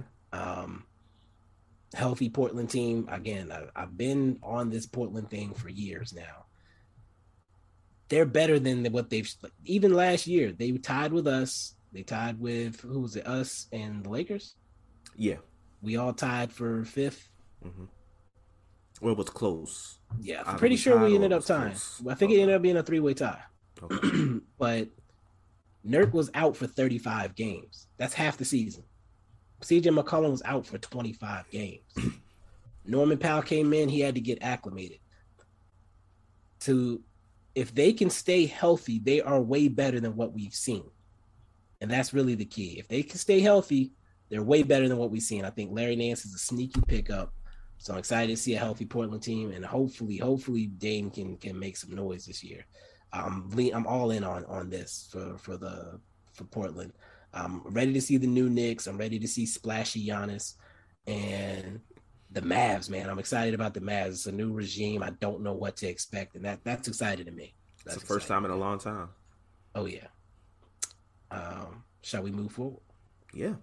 Whichever right. conference you want to do first, it's up to you. So you said you didn't have any new or surprise All-Stars. I'm going to drop mine.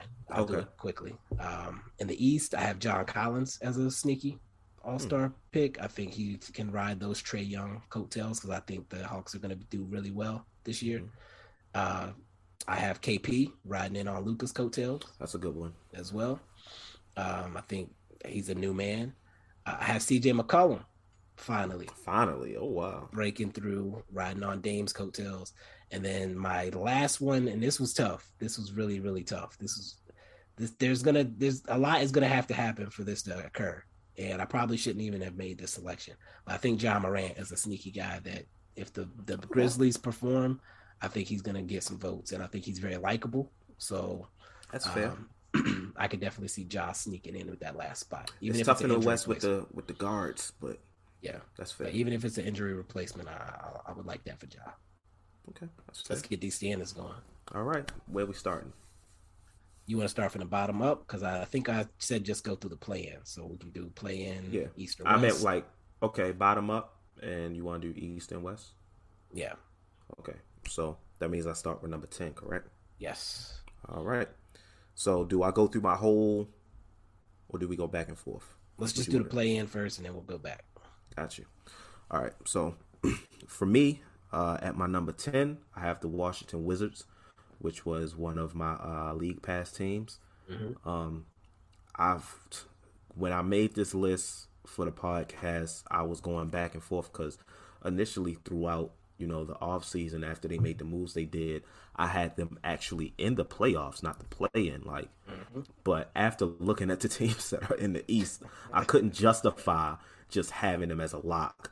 So uh, whether they get through in the play-in or not, I'm not sure. Um, I expect them to finish like around five hundred, maybe three games over five hundred. Uh, I don't really think there's going to be teams in the playoffs or fighting for playoff spots in the East this year that are under five hundred, honestly. Even um, in play-in? Even in play-in, yes. Okay. Um, number nine, I have the Indiana Pacers, uh, another team that I wanted to put higher, but can't justify it with the teams in the East. Uh, I love the talent on this team. I think Rick Carlisle was great for this position. They got a nice veteran coach. Uh, I love. I can't wait to see how he uses Domantas Sabonis, who is one of my favorite players in the league, underrated big in this league. Uh, Malcolm Brogdon, uh, Justin Holiday, T J Warren, Jeremy Lamb, Karis LeVert, Miles Turner, uh, Chris Duarte, who is like the perfect rookie for Rick Carlisle because he's older. Like, dude's like twenty-four, twenty-five years old. Yeah, exactly. So, uh, yeah, um, Indiana Pacers at nine. At number eight, I have Philadelphia seventy-sixers. Ooh-wee. Hot take, hot take. Put the mittens on, baby. Uh, I I didn't want to put them this low because I didn't want the optics to be like, oh, you think the Pacers, I'm at the Sixers, are going to be bad. Because the eighth seed in the East is usually looked at as bad. Mm-hmm. The eighth seed in the West is usually looked at like, damn, this team is good, but it's just too much talent. Yeah. I don't think the Sixers are going to be that typical eighth seed for the um.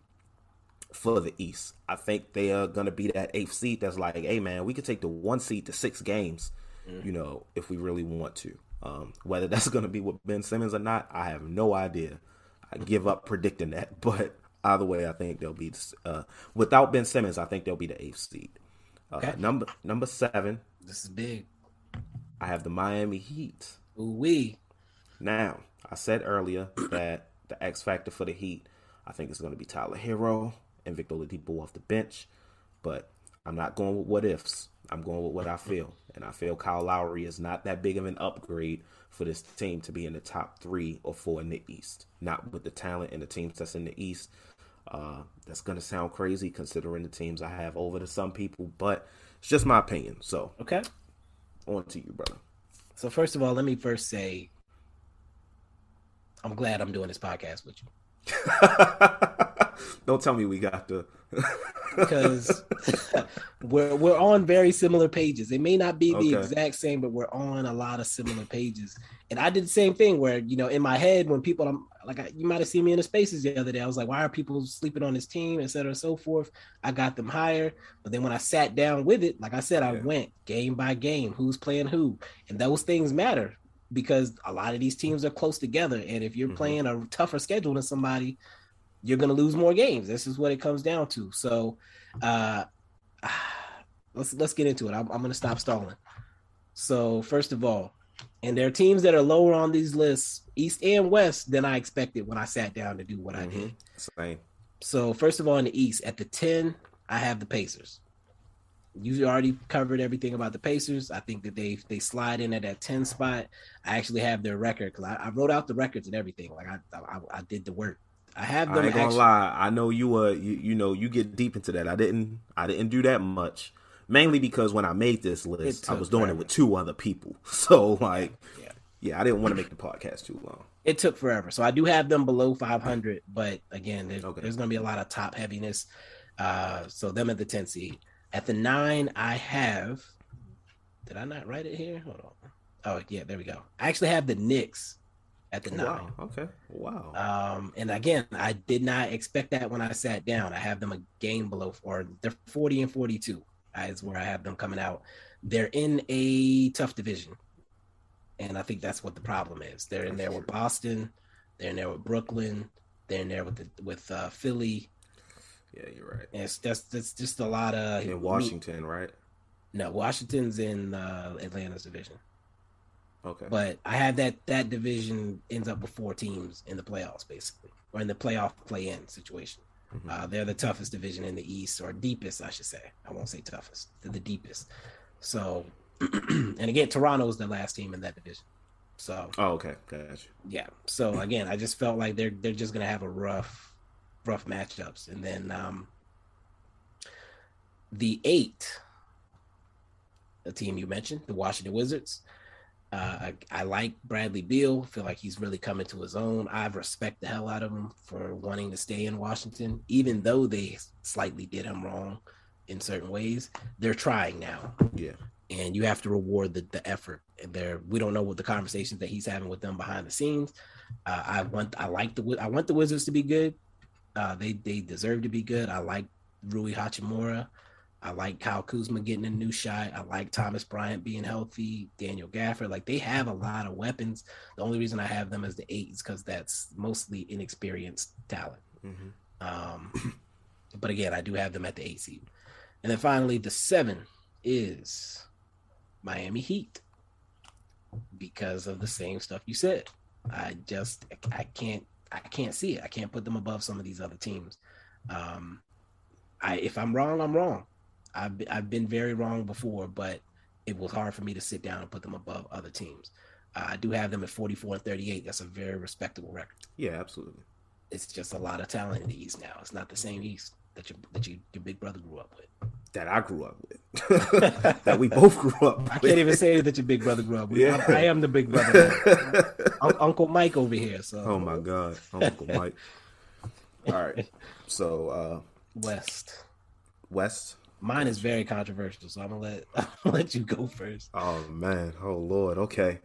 At number ten, I have the Sacramento Kings. Okay, uh, I think this team, they were in this position if the if the play-in was implemented. I think two three seasons ago, they would have been in this position, mm-hmm. if I remember correctly. Back when Dave Yeager was the coach, uh, Dave Yeager was relieved of his duties, and Luke Walton was bought in, and he decided to slow down the offense when you have arguably the uh, best point guard in the league, who's the fastest with like the fastest point guard in the league with the ball in his hands.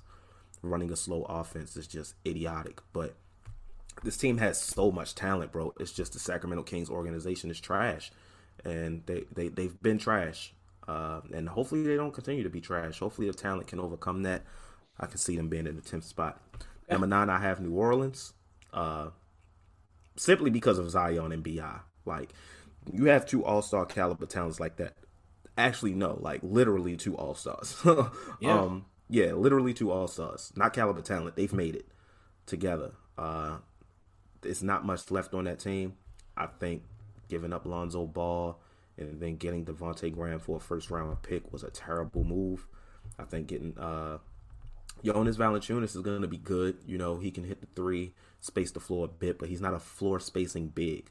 Going to the three isn't his, you know, main playing style. It's just something added on to his playing style that he can also do. Uh, they have some young talent that hopefully can step up and help them, but I think the ceiling for them is an eighth seed, but I got them at nine. Um, at number eight, I have the Los Angeles Clippers. Um, I think they're going to be...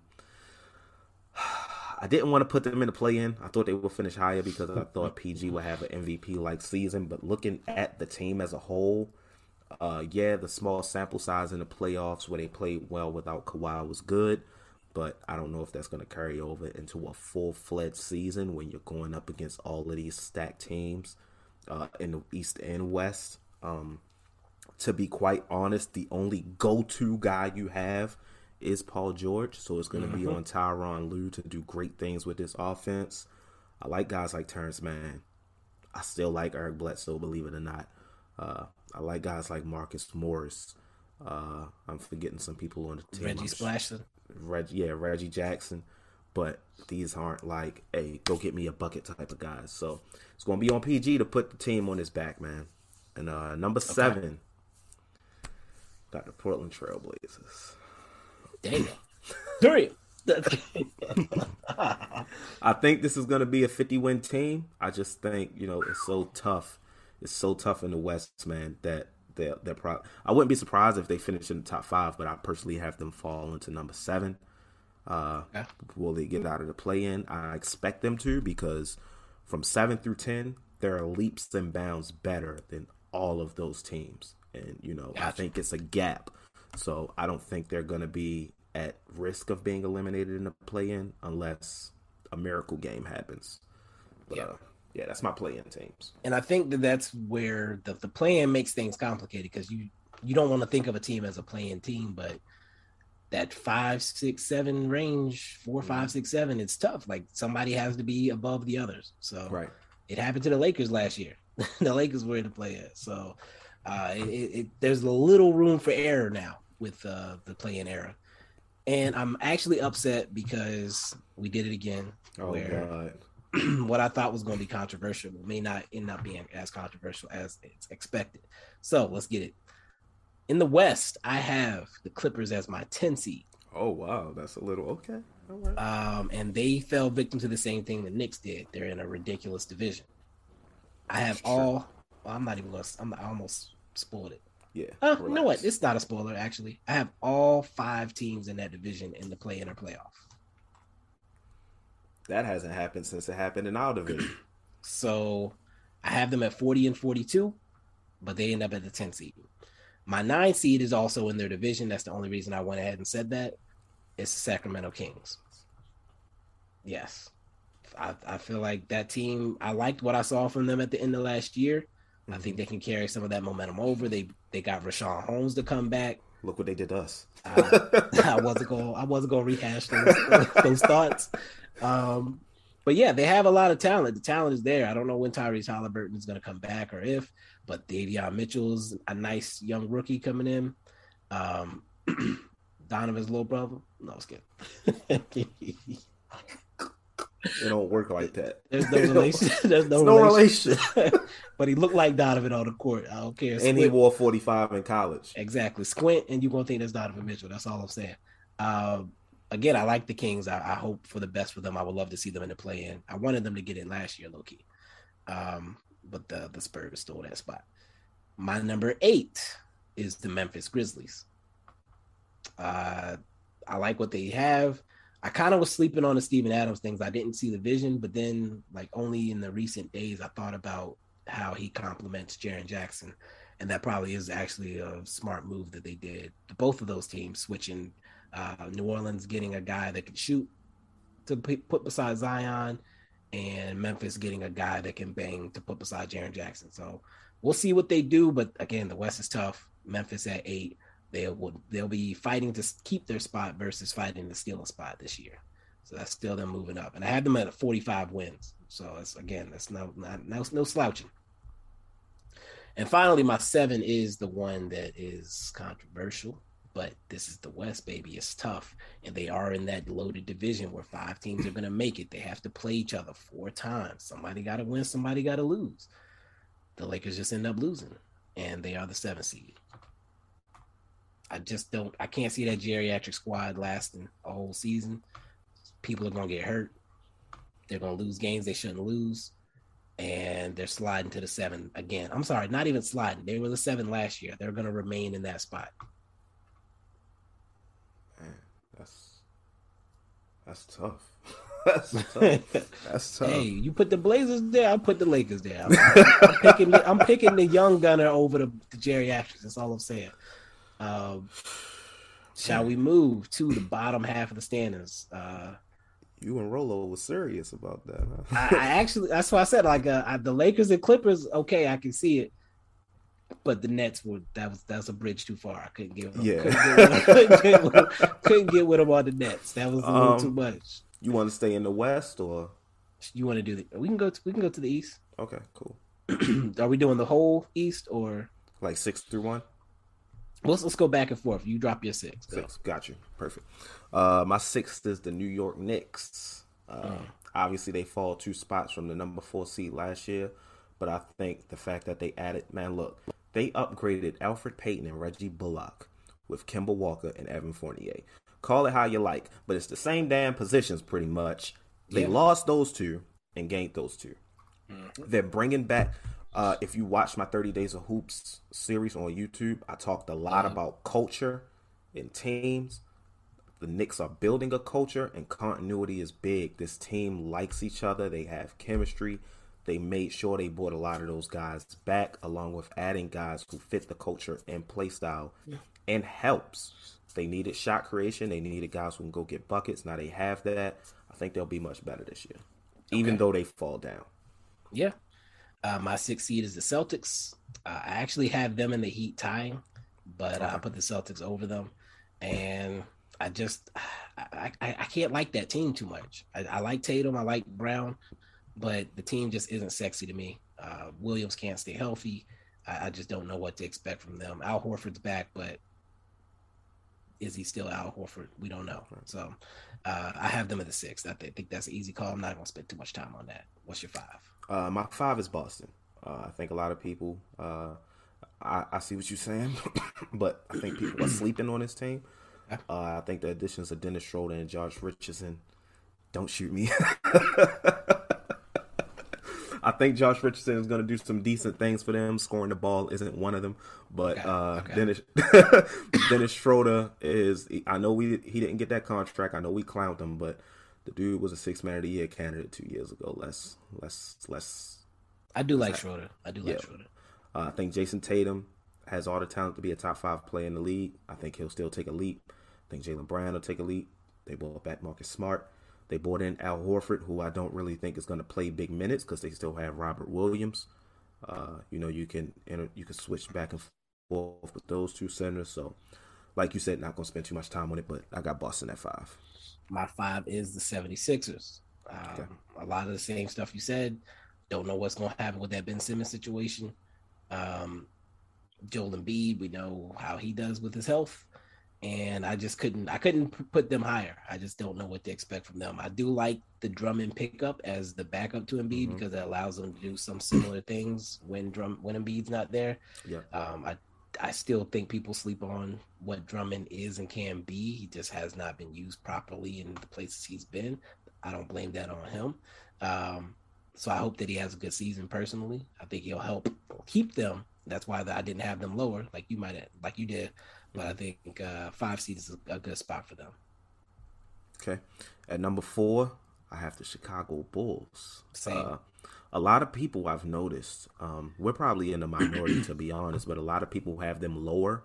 Like some people have them not even, excuse I, me, I not saw. even, not even making the playoffs or being a play-in team. And I'm like, bro, I think y'all are underrating the talent that's on this team. Three There's all-star a, title. Three all-stars on this team. Like, I, I know y'all have this thing with the Bulls, and I know y'all analytics dudes are like, oh, well, DeMar DeRozan, oh, well, Nikola Vucevic, uh, his defense, uh, Zach LaVine, uh. Kiss my ass, man. Look, this team has talent. Talent takes you a lot of places. Mm-hmm. I know DeMar DeRozan don't shoot threes, but if a team got three damn all-stars on their team, and I'm not talking about motherfucker from five years ago was all-star. I'm talking about yeah. recently. Like, you add a guy like Lonzo Ball who can distribute and make sure each of these guys get the touches they need. You got a nice young power forward slash wing and Patrick Williams who'll take a leap this year. You still got a young guy like Kobe White off the bench along with Alex Caruso. Alizé Johnson. Alizé Johnson. Look, man, I think the Bulls going to shock some people. And that would mean, man, look, if it if it pans out, the Bulls in Boston in the first round, I would love that matchup. That's it's a nice that's, matchup. That's that's a little sexy. Um, and I, I I don't know if you heard me. I don't know if it came through. I did have the Bulls four as well. I didn't hear that. Um, okay. yeah, Bulls are fours for me as well. So Chicago, Philly. That's. A match. I'm happy to see that our top three is the same. I wonder if it's the same order. We will see. We will see. um, but yeah, so all the stuff you said, Lonzo getting the ball to three bucket getters. LaVine and DeRozan have both pr- proven clutch in their career. So you have two closers.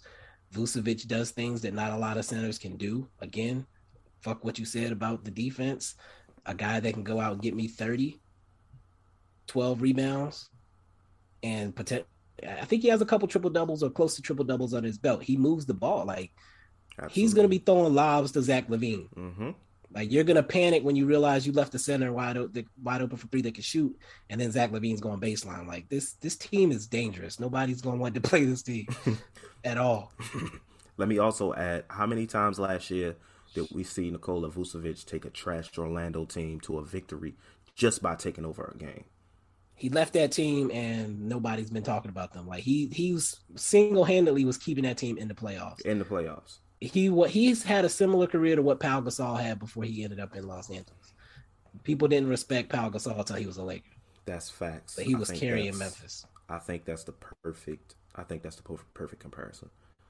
Um, and I'm sure I'm sure he looked up to him in some way, shape, or form. So uh, I'm happy for him to be in this position, personally. Absolutely. Uh, What's your three? My number three is the Atlanta Hawks. All right. All right. Hey, man, look, I just want to get this out the way. This wasn't on purpose. But if the standings go the way that I thought, the Hawks will play the Knicks in the first round. Hawks Knicks two. Look, man. I, ugh, oh, ugh. Damn, I said the word. Shit.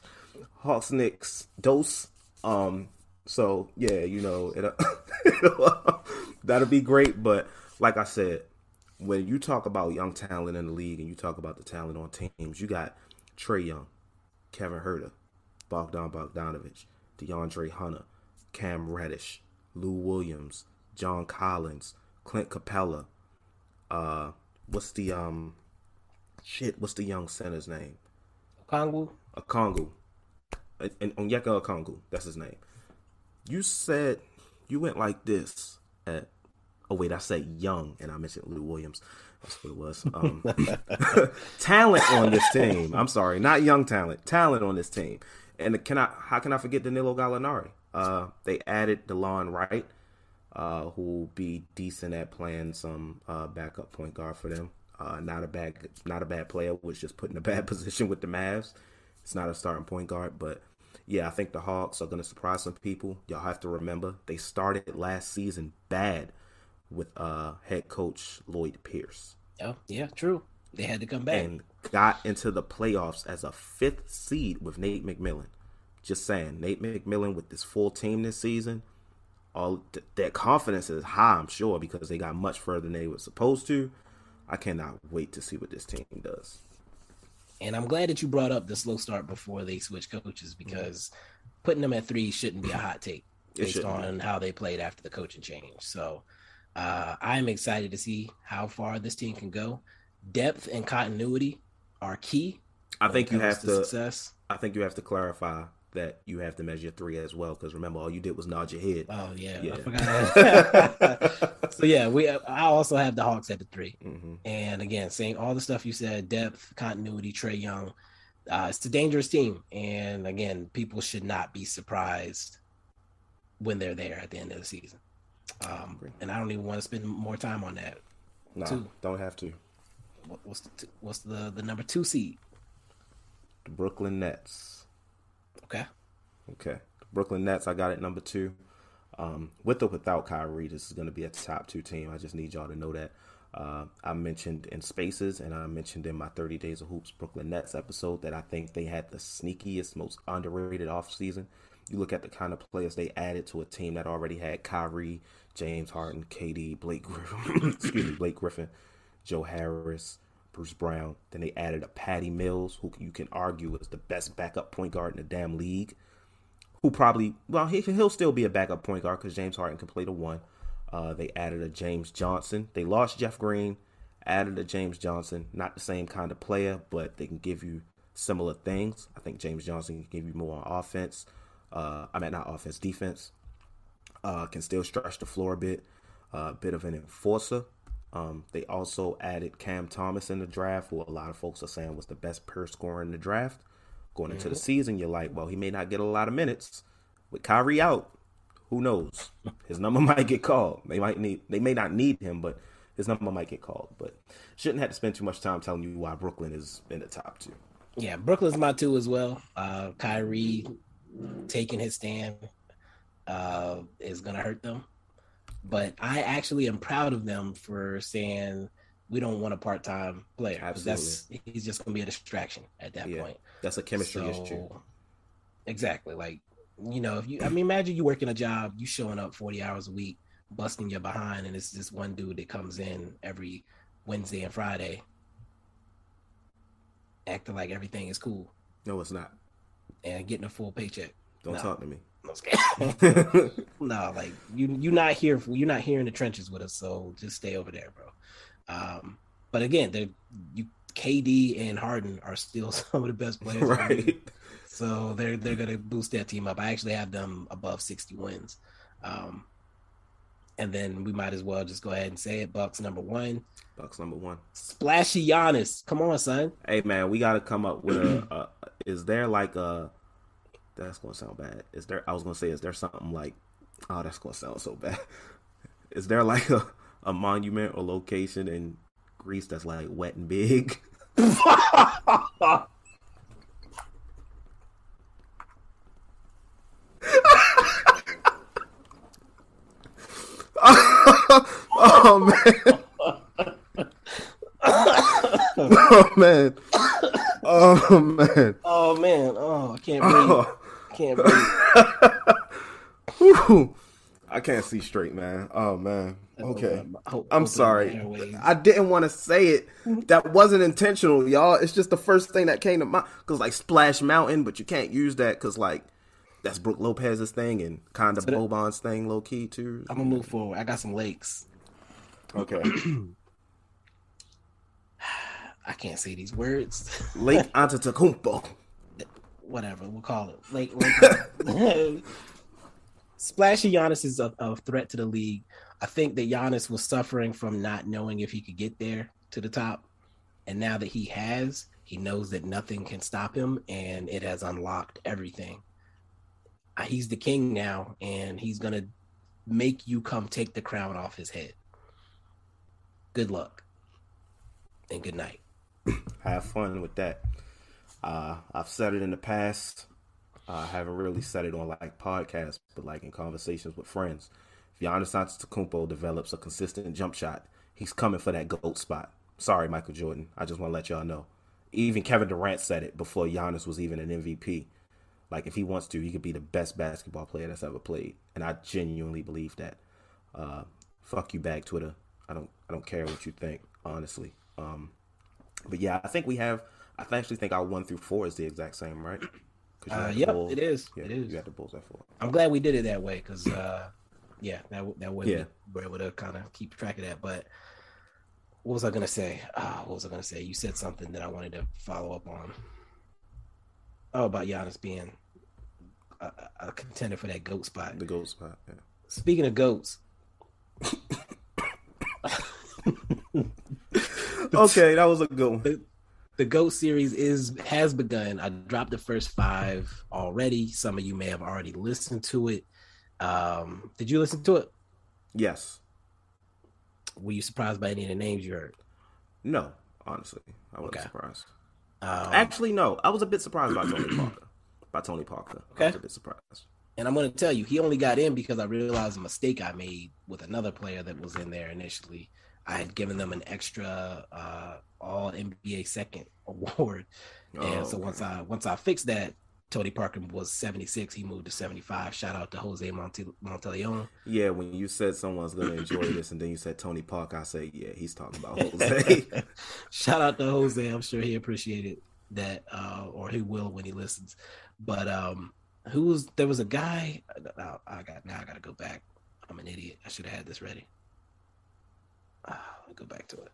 One of the guys that I mentioned in this this episode, and this is why I do this. Because I learned things about the game that I didn't know. First of all, I didn't know Tony Parker was technically American. That Yeah, I didn't know that either. That threw me off completely. That, that definitely threw me the fuck off. I was like, hold up. Like, this is the same Tony Parker. Like, right? So his dad was from Chicago. Like, he just played basketball in Europe, and that's how Tony Parker was. Europe. I mean, if you want to look at it, like, we could have looked at Kobe as European. If that's, that's how we're going to do it. Yeah. So that's just weird to me because I just look at him and see France. French, and, yeah. Now he's a Chicago dude. Like he's black. Yeah, he's from, from Chicago. Like, come on, son. Like, it don't get blacker than that. Um, who was uh? There was a guy I wanted to mention, Bill Sharman, I believe. I didn't know who Bill Sharman was. Never heard of him until uh, he's on the go. He's on the list. Fought in World War Two. Won a college World Series. Played pro baseball and played in the N B A at the same time. Hmm. won championships in the A B L, which only existed for a year and some change, the American Basketball League, won a championship in the A B A as a coach.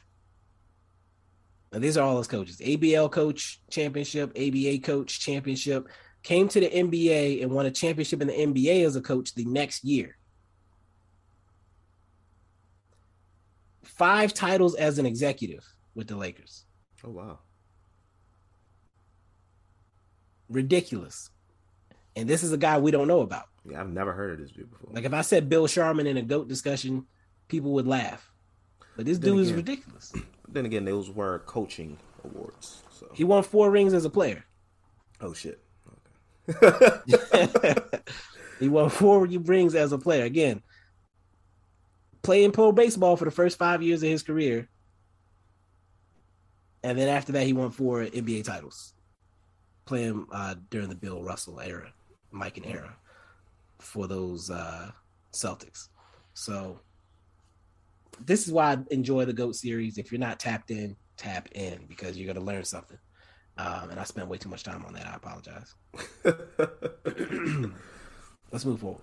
Let's move forward. Oh, uh, let me say one last thing. The next episode of the GOAT series, the first three... Four, five, oh my God. The first six names are going to be like, oh, snap. All very recognizable names, if you will. Okay. Some people that people say shouldn't be on the seventy-five list.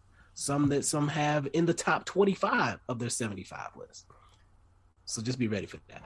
Okay. um, It's to the West, right? Yes, to the West. I made you go first the whole time. You want to continue that? Uh, yeah, why not? We're consistent. All right, uh, let's get it. So, number six, I have the Dallas Mavericks. Uh, Ooh, I believe, I believe we'll finish over the fifty-game mark, but, you know, with the way the West is, I think that uh, we'll end up being the sixth seed. Um, I can make an argument that we can finish higher if I want. I understand other people making that argument. Um, you could even make an argument for us finishing lower. That's how stacked the fucking West is this year. Uh, but I got to stand and pat at six. I don't want to go too deep into that. But, yeah, so yours? My sixth seed is the Nuggets. Hmm. Um, I am not a believer in anything outside of Jokic. I don't know when Murray's coming back. I don't know how Porter's going to hold up to the the challenge.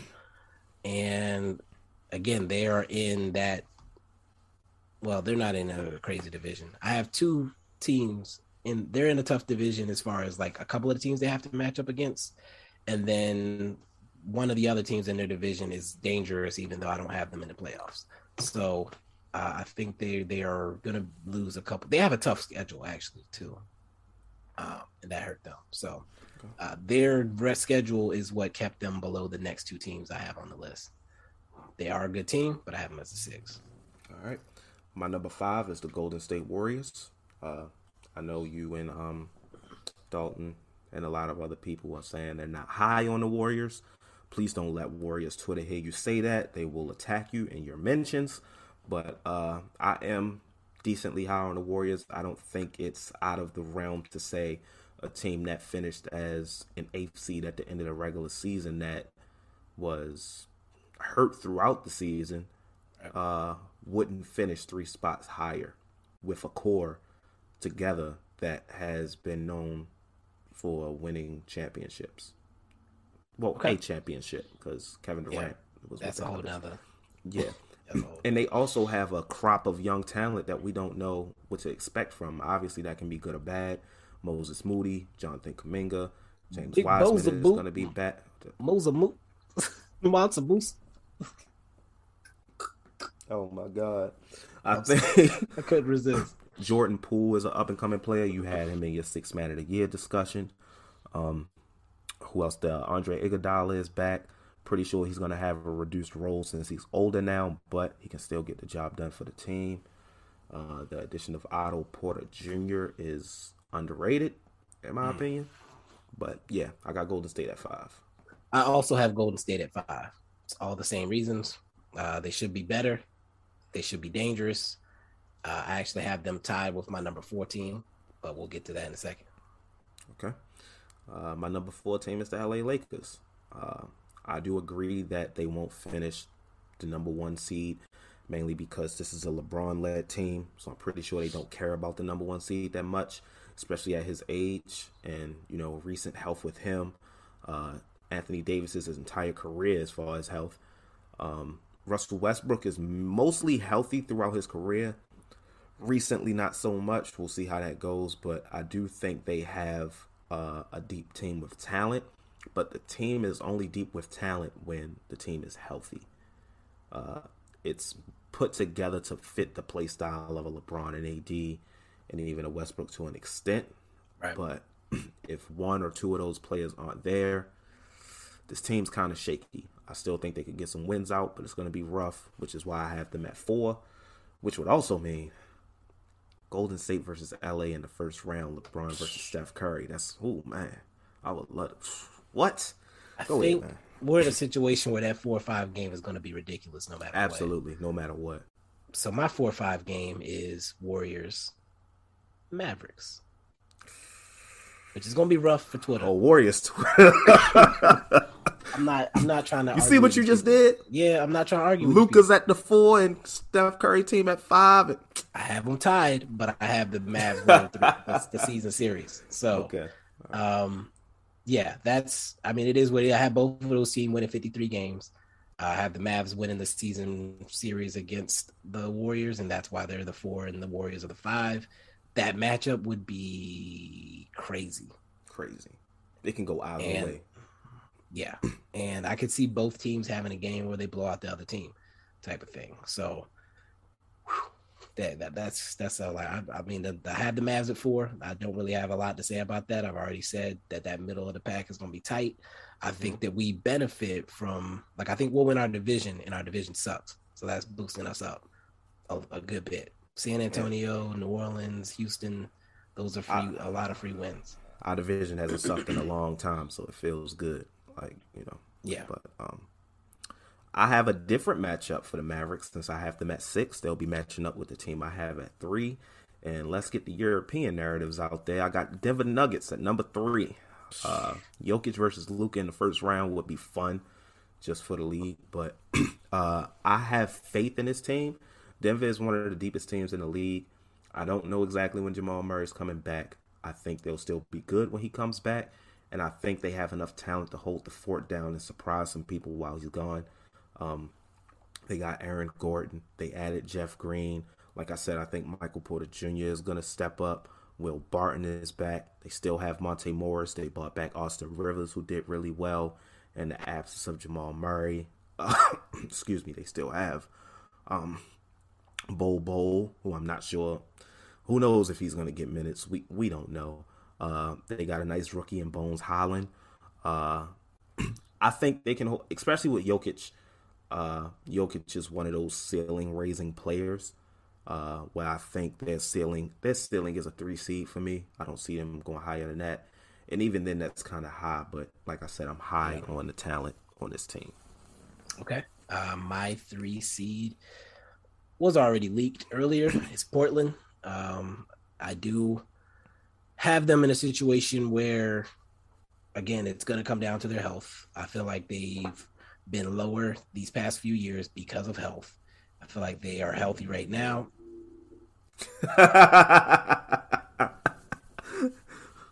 oh, man. Just go, steal, this man. just go steal the bike. I'm, I'm going to fight this man one day. Uh, I really hope that uh, – I halfway hope it does come through so y'all know why I'm acting crazy. Right. But at the same time, that, that's, that's annoying. I'm And I, again, I feel like he just did another loop. Like he's coming back down the street. He's not whatever. going anywhere. Yeah, I feel like I'm in Baltimore. They out there on the bikes. So All right, relax. Right. no, but Portland. I, I again, I, I'm hoping for a healthy season. I feel like they've been underperforming based on health, and Dame gets a bad rap because of things out, outside of his control. How can you be mad at a dude? Didn't he? What he dropped like fifty in the playoff yeah. game and they lost. Yeah. So, I mean, how, how, I don't know how you blame that on him, but, you know, people do. So I need I need him to get that monkey off his back like my boy Giannis did last year. Absolutely. Absolutely. Uh, our top two is the same, which isn't a surprise. No, it shouldn't be. Uh, the order is probably just different. No, actually, I know for a fact the order is different based off of what you said earlier. At number two, I have the Utah Jazz. Uh, I think it's going to be another situation like last year where I, my number one, which, I mean, I guess I could just say it. Uh, number as well. Yeah, the number one, which is Phoenix. Uh, last year, they were like neck and neck fighting for number one and two back and forth. I think the same will happen this year. I just Phoenix. I just think Phoenix comes on out on top uh, this year. Phoenix isn't going to surprise anyone this year. People are expecting Phoenix to be good. They're coming for Phoenix, but I think Phoenix has the talent to fight back. Uh, they're, they're not going to be Deontay Wilder in this situation, getting knocked out and getting their ass beat. So, uh, oh, yeah, number two, I got the Utah Jazz. Okay, so yeah, you're right. We do have it the opposite. I have the Jazz one, Phoenix two. Remember, Phoenix is in that loaded division. So I think that's what the difference ends up being. Um, I have both teams winning sixty games. The Jazz winning sixty-three, but Phoenix, uh, Phoenix winning sixty. And uh, I do have them considerably, like there's a gap after those two. Yeah. Um, for those middle of the pack teams. So, man, I, that's the standings. Uh, I, I don't I don't have any complaints about anything you said. I don't yeah, think you same. had too many, too big of complaints on any any I said. Nope. Um, I think we both defended our positions well. We may have to tweet those out, see what people think. Yeah, see what people um, think. I don't know if you want to get a graphic put together or something. I, I don't know. I'm not. Yeah, I'll try to do something. Okay, I'll let you handle that. See how I did that? I was getting passed off to work. I was getting... the, uh, let's let, let's let's get these playoffs. Um, And I don't want to go series by series. So yeah. First thing, play in. Do you have just your seven eights getting in, or do you have one of those other teams stealing a spot? We're still in the West, right? We can do either one, whichever one you have something to say. Uh, let's stick with the West. Um, for the West, I have Portland getting in. Like I said, I think the gap between them and the rest of the play-in teams is, is a decent enough gap to where I don't expect them to be in trouble. But I do have Sacramento sneaking in at eight. Nice. I like it. I like it. Uh, um, I think, where did I have Sacramento? I had Sacramento as my nine seed. Did I do the same thing? No, I did it in the East. I had the Knicks stealing the eight seed from the Wizards. Okay. Um, and so other than that, the seven seed hold on. Seven and eight hold on in the West. That's the Lakers and Grizzlies. And then in the East, I have the Knicks steal that eight and the Heat hold down seven. I have the uh, my seven Heat and eight Sixers holding on to their spots in the East. Um, okay. I don't see I don't see the Pacers in Washington making it in. So let's move to the first round. Do you have any notable results based on the matchups that you, you have? And definitely go through the four or five who wins that matchup because both of those are tight. Yeah. But like any upsets besides the those four or five matchups. Um, I guess it depends on what you consider to be an upset because now with the way these teams, high. Yeah, but I don't know. Like I got the Hawks and Knicks in the first round, three and six. Right. Would it really be an upset if the Knicks beat the no. Hawks? Yeah, that's what I'm saying. But it's so. worth mentioning. Like, I, yeah, yeah, yeah. This, for time purposes, like if I got the Hawks beating the Knicks though, uh, putting them putting them in the ground again. Um, it's going to be a closer series this time around, okay. Considering the Knicks have people they can go to for scoring. Um, I have the four five in the East. I have the Bulls beating Boston. Uh, oh shoot, hold up. Uh, I guess you could consider this an upset, but uh, three Denver. Um, Six Mavericks, I have us defeat in the Denver Nuggets in the first round. Uh, I think we'll get past them with or without Jamal Murray. I thought the same thing last year, to be honest. I wanted Denver. I wanted us to play Denver as opposed to... Um, you weren't alone. Yeah, I was alone, as opposed to the Clippers. Um, in the first round in the West, I have Portland possibly more than likely defeating Utah, the seven and two seed. That would hurt my soul. I know it but, would. But, but also well, actually it wouldn't. But also, because... but also make me happy.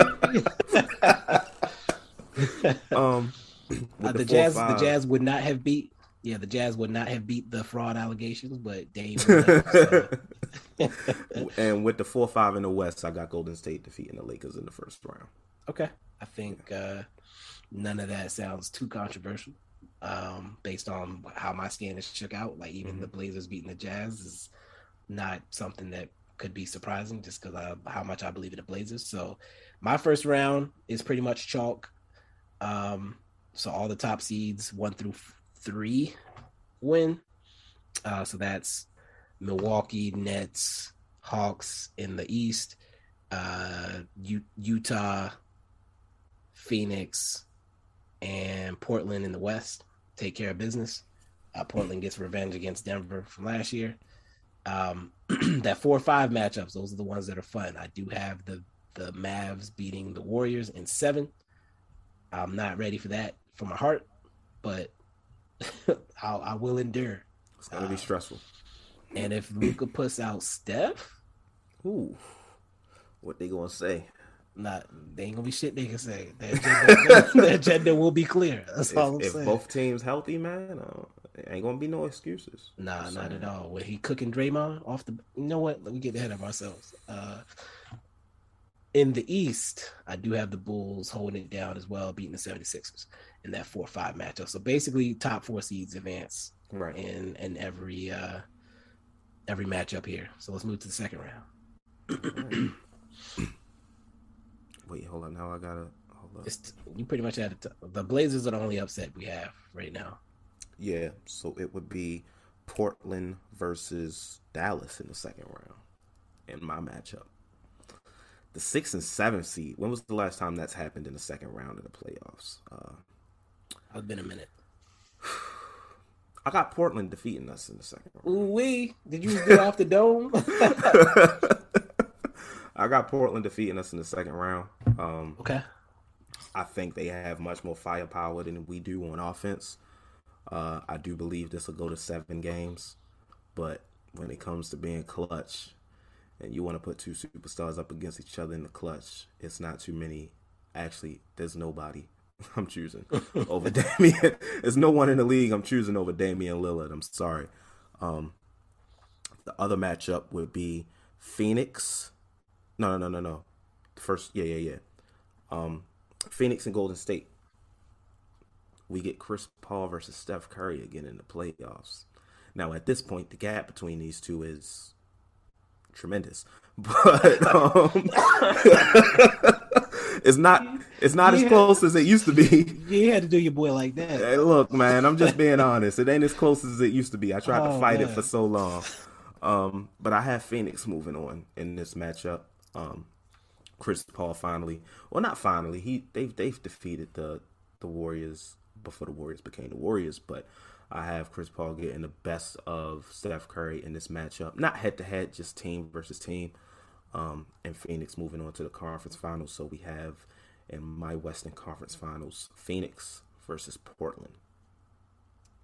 That's excellent. Um, So on my side, I have Utah versus Dallas. Mm-hmm. I do have Utah taking care of business. Uh, I hesitated on that one for a second. I, I went back and forth with it, but uh, I, I, I have to believe Utah is going to take um, that step forward, personally. Mm-hmm. Uh, and then the second round matchup, you, this is your conference finals, Blazers Suns. I do have uh, the Blazers beating the Suns in that second round matchup to get to the conference finals to face the Jazz. So Blazers, Jazz, your first round matchup is my conference finals. Okay. Yeah. Gotcha. Okay. In the East, in the East, I have, who do I have as the one? I have Milwaukee versus Chicago. I do have the Bucks taking care of business. I just don't think Chicago has the depth to deal with. Or the defense. Yeah. Like Giannis is going to eat. Yeah. May they rest in peace. Um, and Drew Holiday can actually guard Levine. Middleton can actually guard yeah. DeRozan. Like, I just think they match up very well. Um, that was why I picked the Bucks over the Nets last year, is because I thought they had the, the defenders to cause problems to some people. Um, and then the other matchup is, is what, the two three. So that's Brooklyn. We can really do this. Atlanta. We can do this together because our matchups are the same. Is it? Yeah, because I had I had the Bucks winning and the Bulls moving on. I had Bucks and Bulls in the second round. Okay. And I also had Nets and Hawks in the second round. Okay. I, all right. I have uh, I have the Nets beating the Hawks. So Same. Conference finals ends up being Bucks Nets again. Classic. Yeah, nobody's going to complain about that at all. No one. All right. Did you have Maybe. the same results? Yeah, I did. Okay. All right. So stay in the East for the conference finals. Let's get it. This is going to sound, this is going to be controversial, but not controversial in terms of these results, but my okay. my playoffs overall. Um, I have the Bucks beating the Nets again. As do I. I, I have it in a seven six. games.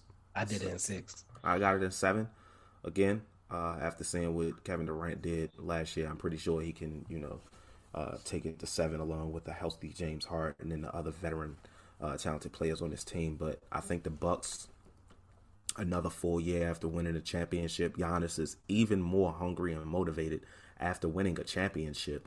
Uh, it's insane to think that um, dude is nuts. But, um, yeah, I got the Bucks moving on to the finals. Yeah, and it's it, for Giannis, for me, uh, it comes down to, again, he didn't know he could do it before, and he was playing like it until he wasn't. And now he's done it, and now he knows he can do it. He's going to have a ridiculous playoff run. Mm-hmm. He's going to have a ridiculous regular season because he's one of those guys that doesn't know how to turn it off. And then playoffs, when things are on the line, I just think he's going to have a ridiculous tear, like forty points a game type of stuff. Um, and it shouldn't. I, who's going to guard him on Brooklyn? K D? Nah.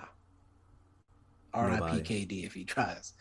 R I P whoever tries. Facts. Um, all right, what you got in the West? I'm going to be honest.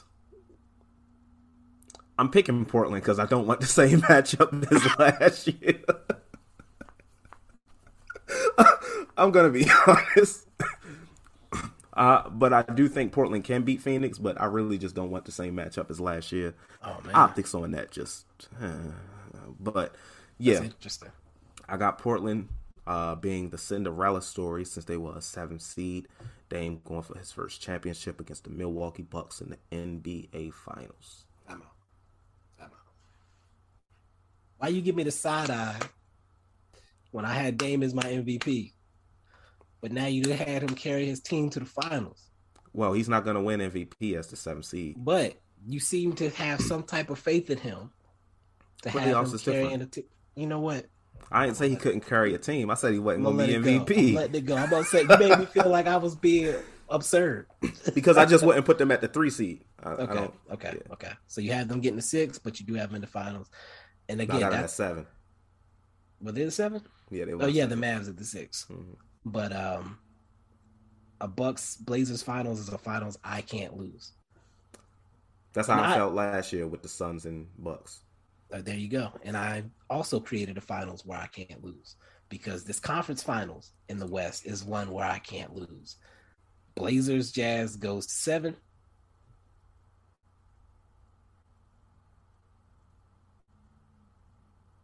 And I actually didn't make this choice for this moment because I was like, hey. So the question is, one, will Donovan Mitchell become the Donovan Mitchell he needs to be to get this team over the hump? And that means picking his spots correctly. He is still doing the stuff that rookie year or second year Luka was doing, where he tries to do too much at times, oftentimes. He needs to trust his teammates. He needs to feed Gobert when he's rolling. He needs to let Conley run the offense from time to time. And I can't say that he's going to do that. So I'm going to go with the Blazers. It's no Blazers, way we got the, we got the same, same finals. I got there a little bit less of a tricky way. A finals that isn't like a typical, oh, yeah, of course these guys are going to make it. This is not that. And we ended up with the same finals. Yeah. And I don't know. Maybe I've been putting that that uh, that bug in your ear. I don't know. um, I, I have been I had listening that. to you, Dia, and um, oh yeah, I think, yeah, and like uh, Taylor sometimes in the uh, Hoop Spaces early in the morning. Shout out to Chris from Hoop Spaces on Twitter. But, you know, y'all have been talking about the Blazers a lot, and I'm like, damn, you know what? They they might be right. They might be on to something. Uh, all right, so now the moment of truth. The Bucks. Yon- that, that was easy? No, no, in five. In five. I think I do think Dame is going to go stupid. He'll have he, his A I game where he, he gets ha- them one. He has to, he has to, it's big for him because remember, Drew embarrassed the shit out of him when they played New Orleans a few years ago. So he has to get his redemption. I think he's going to get his buckets, but it comes down to what the, who the fuck is stopping Giannis? Like, no, nobody's stopping Giannis, dog. Like, the gap between the Bucks and the Portland Trailblazers is about, it, it, it's pretty big. Okay. Um, I'm not even going to sugarfoot with y'all. Bucks and five. Did you just if, do like a Brooklyn accent a minute ago? What's I, happening? I don't know what I don't you know. Did. Bucks and five, man. If if Dame can get them a game. Dame sucks. I, like I I would love that for him to be able to say I got to the finals, I won a Western Conference championship. I in my heart I want to say Blazers go ahead and get it done, but I can't justify you can't justify stopping Giannis. So congratulations to Giannis, two-peat, well on your way to GOAT status. Um, he took a huge leap in the GOAT rankings, which y'all will find out. But, uh, man, I, I'm excited, man. Just doing this exercise just got me excited for this year because, you know, we're sitting down doing this. Almost every team is healthy for the most part right now. We know that's not going to maintain to be the case.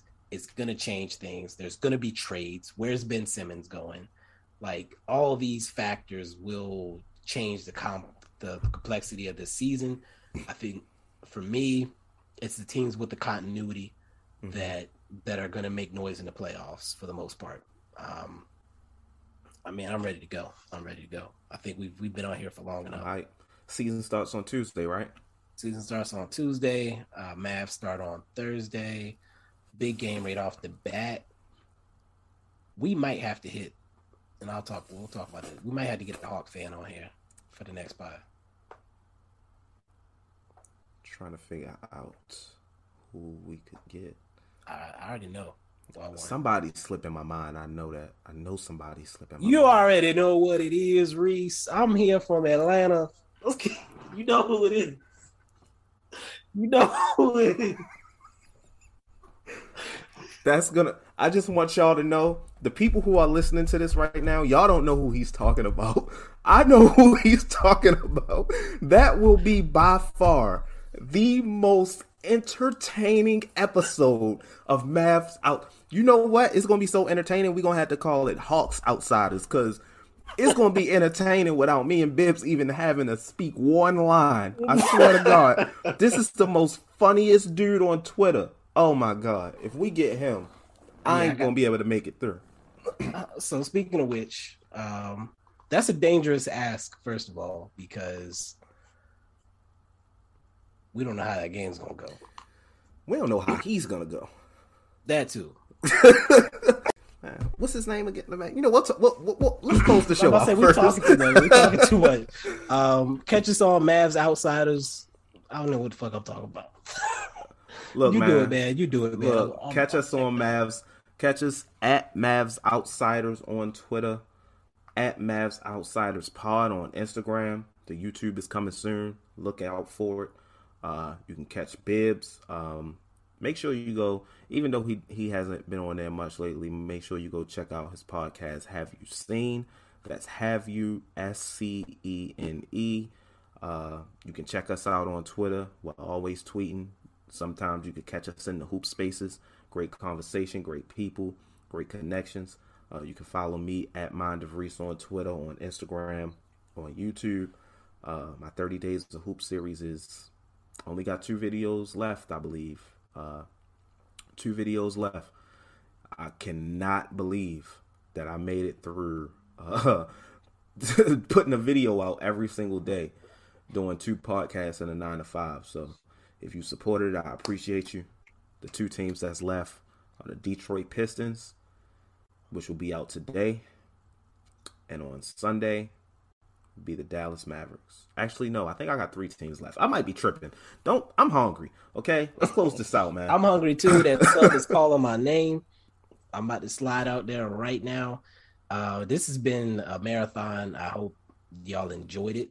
This is the longest podcast we've probably ever done. And it is. It is. And you know, I don't like long podcasts, but I don't give a yeah. damn. Y'all better yeah. enjoy it. We had yeah. a guest on. Dope guest. Had a good time. Um, and I, th- I don't think you covered most of the rest, man. Let's get out of here. And let me say this. Our evenings. If you made it to the end of this episode, tweet the Mavs Outsiders account and say, Outsiders Assemble.